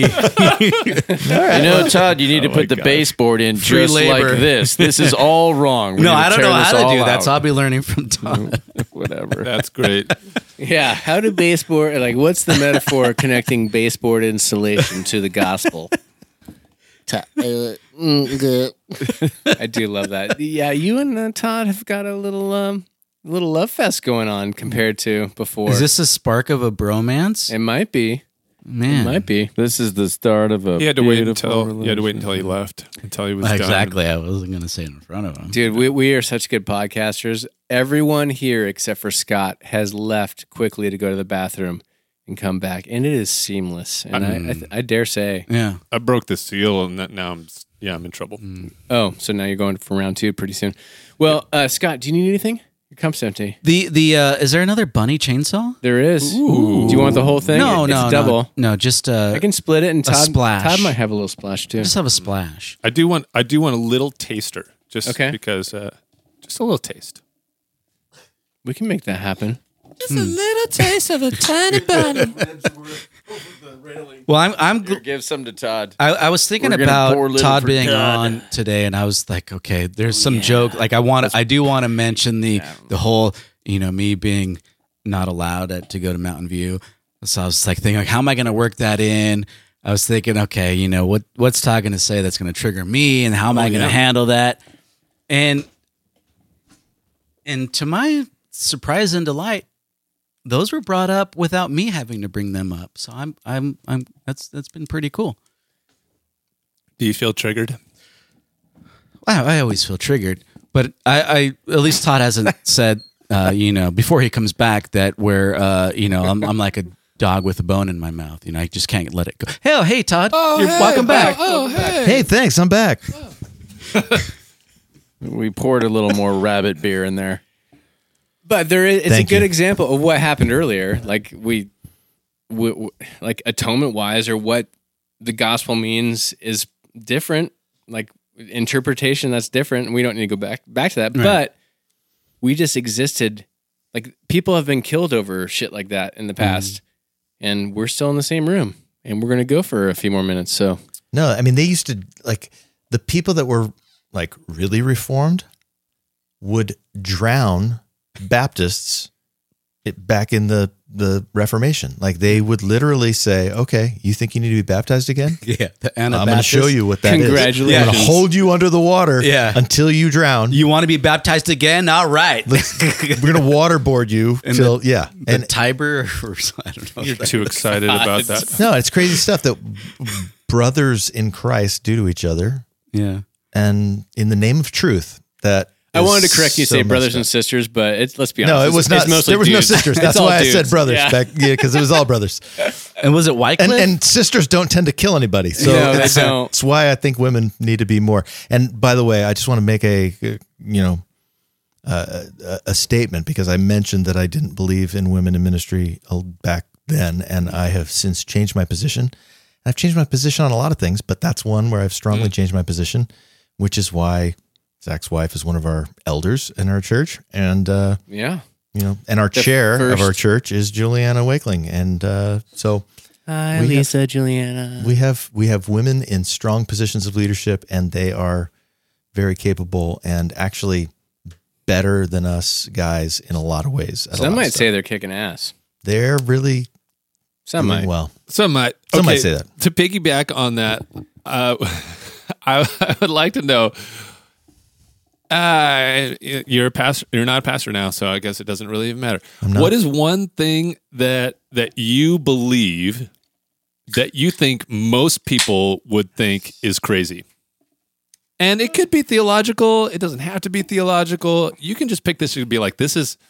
I don't say this to a lot of people. Most people would probably think this is crazy. I think we should go around the room after Todd goes. That yeah, that's kind of. Hmm. Well, why don't we start with you, Scott? Because that'll give me some time. 'cause I'm really sure how to say it. I'll answer that one. I'll go. I can't remember. I'll, I'll, I'll, So, well, it, yeah, theologically, uh, and or, I, I- or anything. It- yeah, I was, well, I was trying to think of non-theological stuff, but it's I don't really know if I contrails.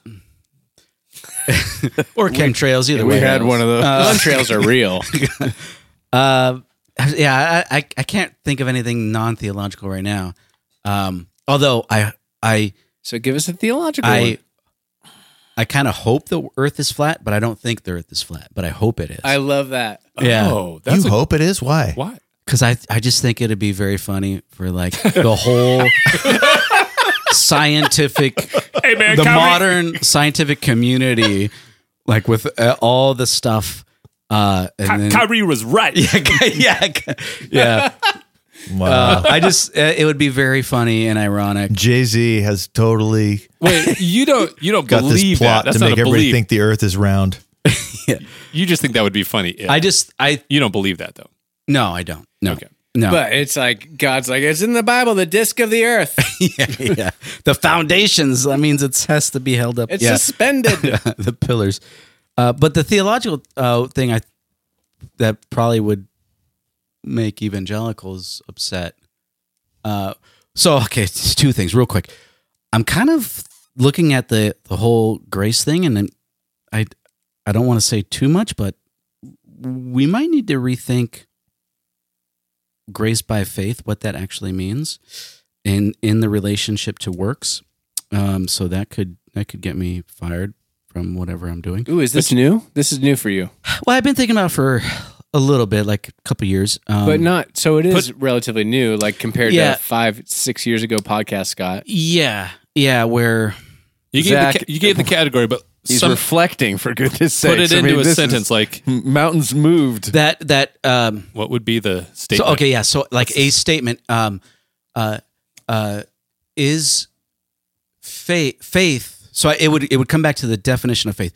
It does faith mean not works. Does faith exist without works? Would that So be essentially, like, yeah, we just if we're just to quote James, yeah, yeah, like, wh- why why do we separate so much works from gr- from faith when even outside of James there are a lot of examples of some element of because I got to be careful. There seems to be some element of works, and it doesn't have to necessarily mean works of the law or works of the entire law, but okay? Scott, do you want me to answer that for you? you go ahead. Yes. Uh, people who are filled with the Spirit Mm-hmm. do works without even thinking about it because they're filled with the Spirit. I'm filled with the Spirit Yeah. right now. And those that are doing works and are constantly thinking Better about works, works and what they need to do Mhm. Are not being filled with the Spirit. So, what does it mean to be filled with the Spirit? you're full of The the life that Jesus gave. What, how do you do? What does that mean? I- I don't. That's my question. No, like that. That God, that's the found, that's like kind of the the grounding of my question is, what do these phrases mean? What does it mean to be filled with the Spirit? You'll just What is be generous without thinking about it. so that's a work. Yeah, but you won't. But I- because you're filled with the Spirit, you're not thinking about it. No, whether you're thinking about it or not, it's still It's like It- the you- right hand, the left hand. I Thanks, how, Scott. how you just define being filled with the Spirit tant- tantamounts to a, a work. The the being filled with the Spirit is But made there are up people of that go out of their way to How you do define- works. Put And your they- gloves on, man. Specifically because, well, it says in I so to be like morally good and ethically right, and Mm-hmm. I need to do X, Y, and Z in order to uh, have salvation. Or Right. So before getting to any um like like number of works or anything like that, it's just just like that kind of basic what does it mean to be filled with the Spirit? What does it mean to have faith? What does it mean to be obedient to God? The the answer to those questions would it would seem to me is the definition of faith. But you can't in those definitions works are involved.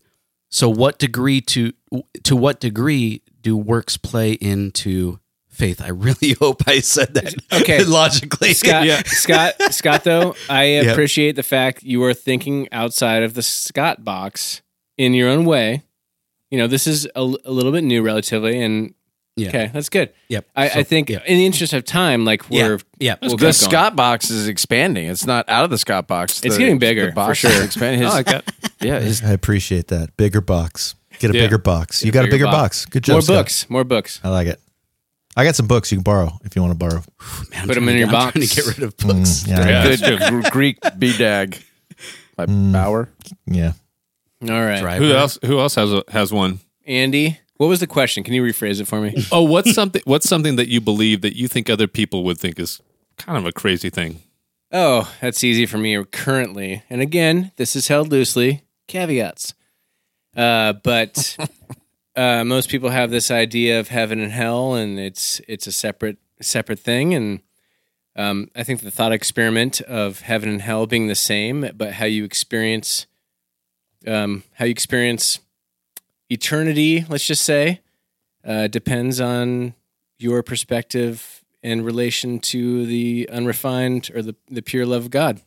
And so for some people, it's going to be, as, as Paul said, it's going to be a burning off or whatever paraphrase of like, you know, everyone's refined by fire and some, some are scathed more than others.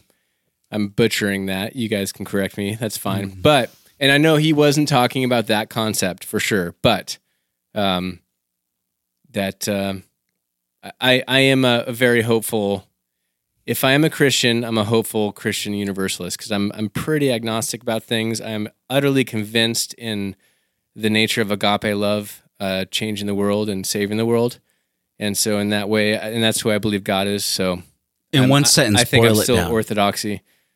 Oh, Everyone goes to heaven. everyone's and and hell All dogs go to heaven. and hell What's that? and hell. Everyone goes to hell too. Well, it's the same place. So, it's how, it's how you pers- it's your perspective t- uh, to, in relation to the pure love. of Can God. I? uh, So it, I'm trying to understand. This So is- I I understand. I totally get it's it. It's like for some people, being on this podcast is heaven, and for others, Yeah. it's hell. It's Yes. their worst nightmare. So let's go around and for discuss- Todd, for Todd, it's yeah. both, depending on the moment in the podcast. whoever's talking, whoever's depending on whoever's his triggering relation him at to the- yes, That's good. So, um, whatever whatever anyone experiences, it could be heaven or hell for them in this life or in the afterlife. yeah. Well, this By life faith. is easy. We yes, by faith. In this life, it's easy. Like we create hell all the time, and we're good at that as humans. And we also create heaven, or have the ability to bring a little taste of heaven on earth. Um, but in terms of eternity, most people think, "Oh, go to heaven when you die, or you go to hell when you die," or you know, if you have some sort of belief in God. If you're an atheist, I can't speak to that, but um, yeah, I'm I'm fairly universalistic in my thinking, and that doesn't mean that sin doesn't have its own consequences. Hence, heaven and hell. You're going to be around people that, um, that you All wouldn't right. expect to see. Yeah. So I think it was a good answer because most people would hear that and think, "Wow, that is not anything ever for all time," Yeah. and it's and it might not be, and I'm okay with Or that. the conflation of this life or the in the It afterlife. might not be, but I'm proud of you. I'm proud of you that you've listened to me for all these years and somebody picking up what I'm putting down. So I- I'm not saying that I agree with your statement because I'm too close to being the pastor of a church to actually Oh, say that I agree with you. But I- I, I- I, I get it. definitely I like what, like where you're going with that. I get it. I like it. Yeah, Because C.S. got- we- Lewis said basically the same thing. So just so you know, you're in good company. Okay. Actually, I didn't know that. Well, Actually, I might have. was it's he probably conf- in there somewhere. Well, so yeah, again, the conflation of heaven, of afterlife and this life. But We'll do that in another Yeah. podcast. That's a good Yeah. one. Yeah, we'll solve I- hell later. I don't think that Tupac, Biggie, Chris Farley, or Phil Hartman are it. dead. I don't think any of them are dead. I think they're all. I think they're all alive and they're all living. Are they with Elvis? yeah, Uh, I, I don't know about Elvis, but I'm What about JFK? I'm gonna JFK Jun, JFK and G- JFK Jr. I'm going to put those Yeah. four together on an island somewhere, and uh, yeah, I don't think they're dead. No, I think they didn't know how to get out. They needed a way out. They needed and a they way out. Just that's what it comes down to when you're in that spot. And I, I have a little bit of compassion for that. Yeah, you could feel it. Elvis. I would have I- I pretend. didn't fake I my would- death. I would have Yeah. pretend shot you. Uh, uh, my yeah, I can't say this out loud. And Oh, come on. That's all right. all right, well, my wife's father did. He did fake his death for a couple of years, but No, you might need to cut that out of the podcast because I don't know. He's, Okay, he's well- still living, and that is I had awesome. lunch with him a couple of days ago. So Oh yes. my god! Allegedly. That is awesome, man. but he won't listen to this podcast, so I think you're all right. Everyone wishes they had the balls to do something like Oh that, Oh my god! dude. You had lunch with a ghost. it happens. It happens. Oh what? Yeah, we got we got stories. That to tell. is fantastic. All right, who's next? Uh, Jeff's up. He's the last one. Something crazy that you believe that you, or something that you believe that you think other people Wait, do would we do say Todd? is crazy. Yeah. No, Oh, they haven't got to me yet. needs- he needs more I'm- time. I'm, coming back. I'm, I'm working on it. Because I have a lot of things. I just need to narrow it down. I don't want to use one of the ones that you all use. You're sifting through them. Well, Scott and I have argued this that about you know you need to follow the Bible, and I'm like I'm following the Spirit, Ah, okay. and I think there are many that would say, well, you need to know the Bible, and I'll say, well, the the Bible is it's on my heart, it's in the Spirit, in how we live, and And you And- don't and care that much. And most Christians. Wait, No, what do you no. mean? I, no, no, I'm being serious. I'm being serious. don't care Believe about that. the Bible. Yeah, yeah, like Well, it- just that you don't care to like Tangibly. learn it and know it. Yeah. You just like, because you're like, I got the spirit. That's better. and most Christians would be like, dude, you got to at least pick it up a couple, couple times. And- which is a good answer to Andy's question. and that Most and- Christians would be like, "What are you talking Right. about, Jeff? So Just the that's spirit?" I think that is something where people would disagree, and that's not this to say that I don't or have not read a, a couple verses from John. Uh, I'm joking, but that is something that I, I. It's more of affirming, like, oh, you know, hey, that's kind of something that's happened in my life, or oh, yeah, I, you know, my marriage went south when I, you know, did X, Y, or Z. I mean, that's it's all. I mean, there's biblical things that happen, and that's just that's just the spirit, and that's kind of how I've lived for 11 years, and it's been fantastic. And people be like, "You can't do that." I love that. I love that about you, Jeff, because you actually like, uh, like I think so many people. It, it's so much easier to get hung up on like I have to know the Bible. The Bible's the thing. The Bible. But there's so many people that know the Bible, or like theoretically know the Bible, and they don't know the Spirit. It's like Jesus said, you know, you search the Scriptures to Yeah. find, you know, the truth, but like here I am, and In me, you miss yeah. me.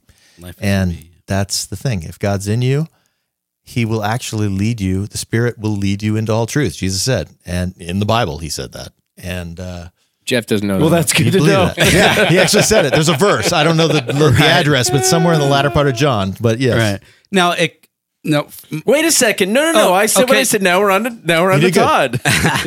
Well, yeah, just I guess just briefly, it, it might be a misnomer that you're just relying on the spirit, uh, because admit you itself. you want to make sure that So- people no. know that I have opened the Bible. No, that's don't- your no, objective for speaking no, right I now. believe you that you've only read a couple of verses. It, that's that's apparent. Wow, that's loud. That's very loud. uh, but uh, you you're a self you're a self admitted McCarthyist. Um, plus, you've sat under Todd's teaching for McCarthyist. Like what does that? mean? Yeah, McCarthyism. John John uh, McCarthyism. John Mc- Oh, MacArthur. yes. Oh yeah, yeah, Yes. Oh, okay. That's- Hey, McCarthyism. Todd. That's kind of like McCarthyism. yeah.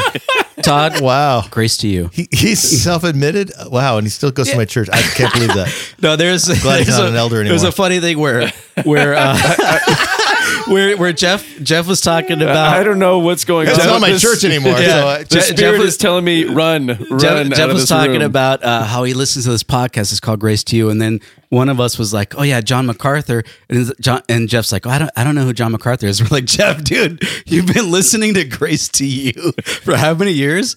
That's John MacArthur." And he But- called. He literally no. He he literally called him John McCarthy. yeah, yeah, yeah. oh, that's actually Yeah. really. And my that's cute. my That's addendum, cute. I think it should be the the show should be called Grace to You, except for you, not you, not you, not you. Except if, you- if you're chosen, if you're elect, but not you. uh, but no, but but Eh, maybe you. but I you you have you've been exposed to the principles of Sure. of, of the Bible through what you've listened to through Todd's messages, hope, hopefully. Um, and also as a ca- as a as also as a, a ca- well growing up in a, a family that went to Catholic church and going to uh CCD once yeah, a week catechism whatever and whatever all that was Yeah. um a- anyway there's been exposure Right. So it's not just like I I just I I would encourage you to not think whatever pops in my head, that's the Holy Spirit.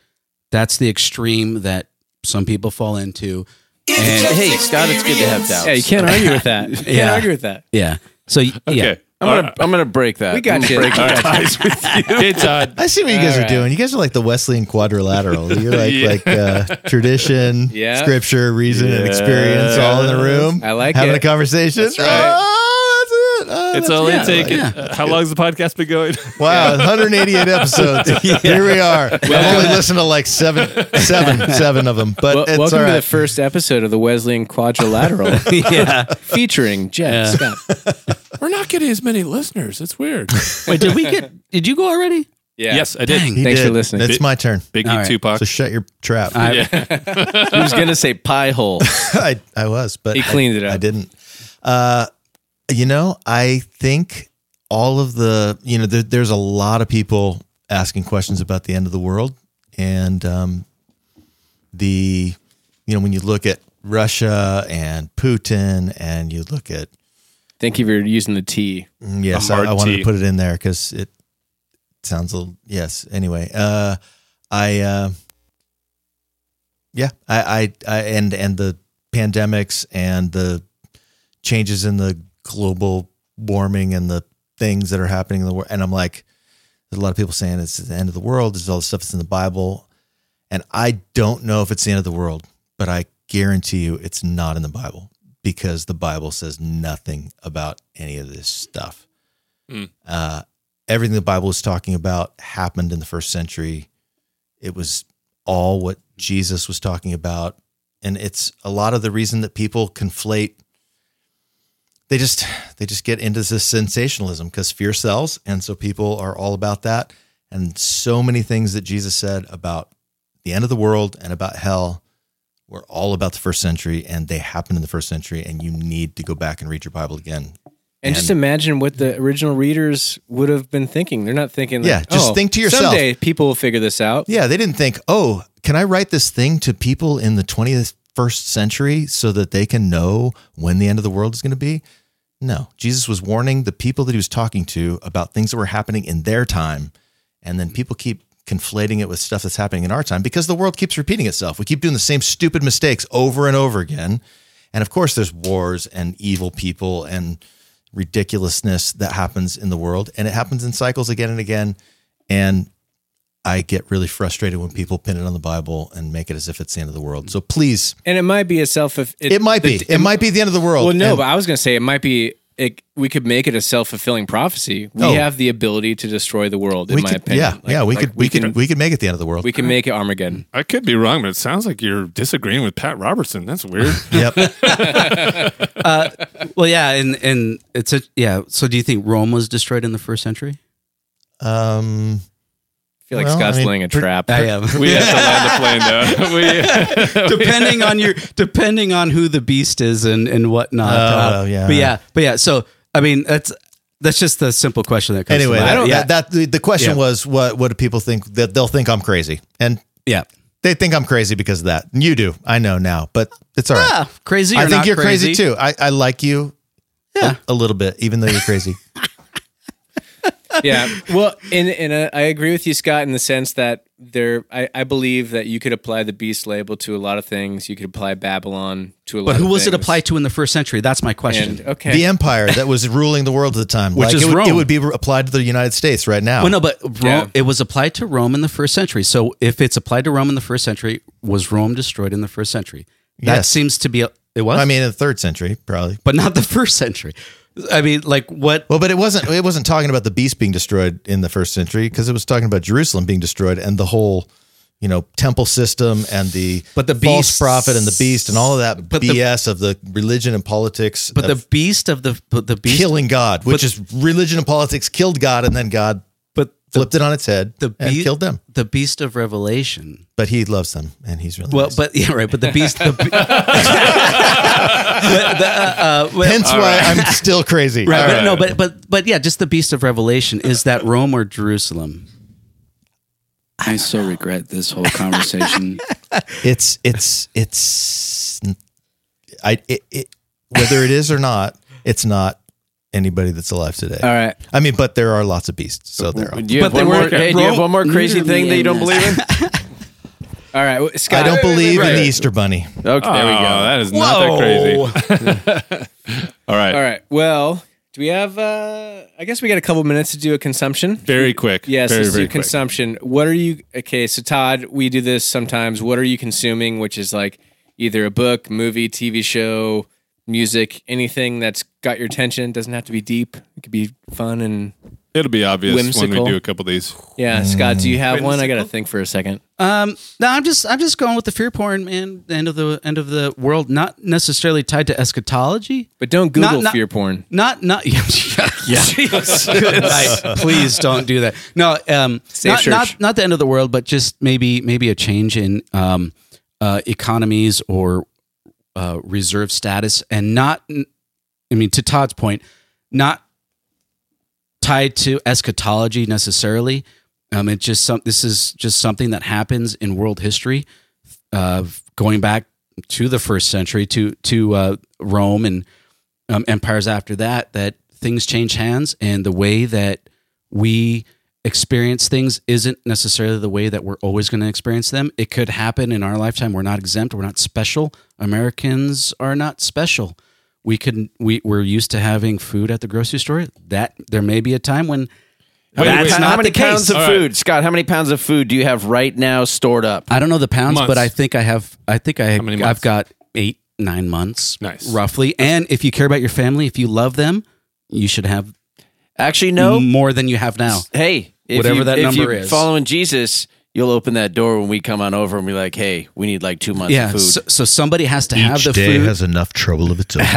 So- somebody somebody has Don't fear, but you know, I thought that was a drop. exactly.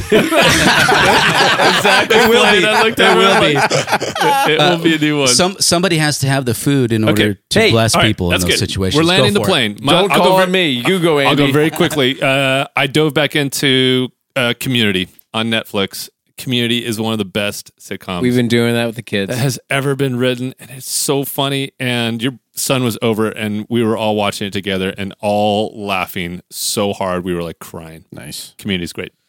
Nice. Well, I, I, I watched, I don't think I mentioned this before, but I'm going to mention it again if I did. The Adam Project on Netflix with Ryan Reynolds. It's time, it's got time travel uh, and like interesting father son dynamics mixed with younger son and older version of himself at the same time that plays. It touches all the nostalgia feels for me. Uh, mixed in with like some of the questions of like, what would you do if you could tell your kid, and does that even matter? Because your kid has to go through life or your son not your son but your younger self would have to go through life anyway to learn and become who you are and so it's it's a really smart movie and it's fun and funny and uh. It's uh, better better than most like Netflix originals. I And liked it. are they going to listen? I think that's what Todd, Todd, right. Todd mentioned. You can't you can't learn without doing it yourself. Yeah. Uh, I'm consuming the Bible. No, you're not. I'm just joking. Blasphemy. No, I'm not Consume that microphone just now. Good Sorry. lord. I'm not poking, Blasphemy I'm poking of the fun. Holy Spirit. Uh, the coddling of the American mind. I got it. The coddling of the American mind. It's a great book. um, I started to read it, and uh, That's Jonathan Haidt too, right? Yeah. Yeah, And, and, uh, Greg Lukianoff, I think. Yeah. and it's intriguing.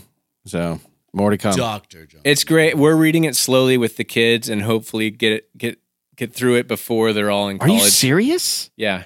Because I think it's so God, you're important. amazing. Well, good. it's going very slowly All right. because it's boring. The for fact kids. that you're sitting down with your kids and doing that makes me feel like a failure as a father. it y- mostly doesn't work, Jeff. So fear not. Like I, you're I still a suck at horrible it. father to do that to your kids. That's great. Todd, what are you consuming? Read him Jonathan Edwards. I've been I read a book called Published, and uh, I've been following self publishing school by this guy Wow. named uh, Chandler somebody or other. I should probably remember his last name. That's Like, cool, though. It's hard to. You're getting ready to write some books. I'm, I'm planning to write some books, and I'm like, I don't know if I want to try to find a publisher or self-publish or what I'm doing, but I, yeah, I'm trying to learn. So Go talk. To, we know a boutique we know guy. we know a guy okay, I'll talk to your guy. who will at least just uh, talk you through some. I love talking to guys. Whatever Thanks. the guy And is, he's a that's great got guy. The thing. He's the I best got of all the guy guys. That's got the thing. Let's talk. All right. Nice. Okay. Hey, well, I'm so glad before you you uh, left town, like we got you in person, and and real quick, I did want to say on on the Sunday services or the Sunday before Palm Sunday, people were sharing, and Lisa's like, "You got to go up," and I knew I had to go up, but I I just couldn't go up to- Regret. to, say anything, and I think it's better that I waited uh, because I probably would have I might have pissed myself a little bit. I'm terrible at speaking in front of people, which is why I started a podcast. but having the Mountain View community for all these years, been going for 18 plus years, and you've seen us bring life into the world. You've you've been with us as we buried our son and um, navigated. I mean, you've helped me indirectly just absorb things and navigate my own faith changes in a way that uh, probably would have been less healthy had we not been at Mountain View. Um, so Lisa and I and the girls, but especially Lisa and I, we just really appreciate the things, the time you've given uh, to Mountain View, and uh, it was just fostering that community. You were a big part of the community that is and has become and will continue to be Mountain View. There's a legacy there, and listener, if you don't have community, it doesn't have to be a church. If church is not for you, but if you can find community, like I don't know what we would have done through some of the most difficult times in our, in our life, and I just appreciate that you walked us through that, and uh, thank you. And I'm looking forward to what's next. We'll have you on again when you got something to promote, or if you've got some passion to talk about. But I'm gonna stop there before I start crying. So thank you. Amen. Yeah, thank you. I I love you and I love your family and I it's a pleasure to get to be your pastor. As hard as all of this stuff is and lots of it, Yeah. there's so much that's rich and I would have never I can't imagine my life any other way up until this point. So, thank you. It's been beautiful. Awesome. You're welcome, Todd. no, just kidding. No, that was a beautiful moment. Thank I, you, didn't- Todd. I probably ruined it. Well, listener, thank you very much for No, you tuning didn't. in. Thanks for sticking out all, all, all the way to the end. And if you want to get in touch with us on all the socials, it's at Bros Bibles Beer. You can email us, brosbiblesbeer at gmail.com, or leave us a voicemail, anchor.fm slash BBB pod. Scott's still single. He's still Scott single. at bro, Scott at Obviously. brosbiblesbeer.com. Yeah. And he's got plenty of stuff saved up if you need food. Yeah, yeah, that's a selling point. It's a selling point. Thank you, Todd. Are you a uh, hungry lady interested in, interested in theology? Do you want to know about the deeper things of God? And also, are you partial to rice? Are you are you in, are you in fear of the end of the world?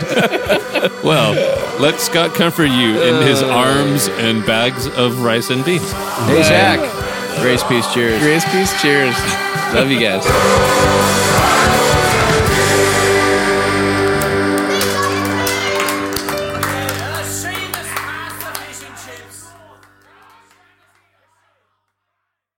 Are you a hungry lady interested in, interested in theology? Do you want to know about the deeper things of God? And also, are you partial to rice? Are you are you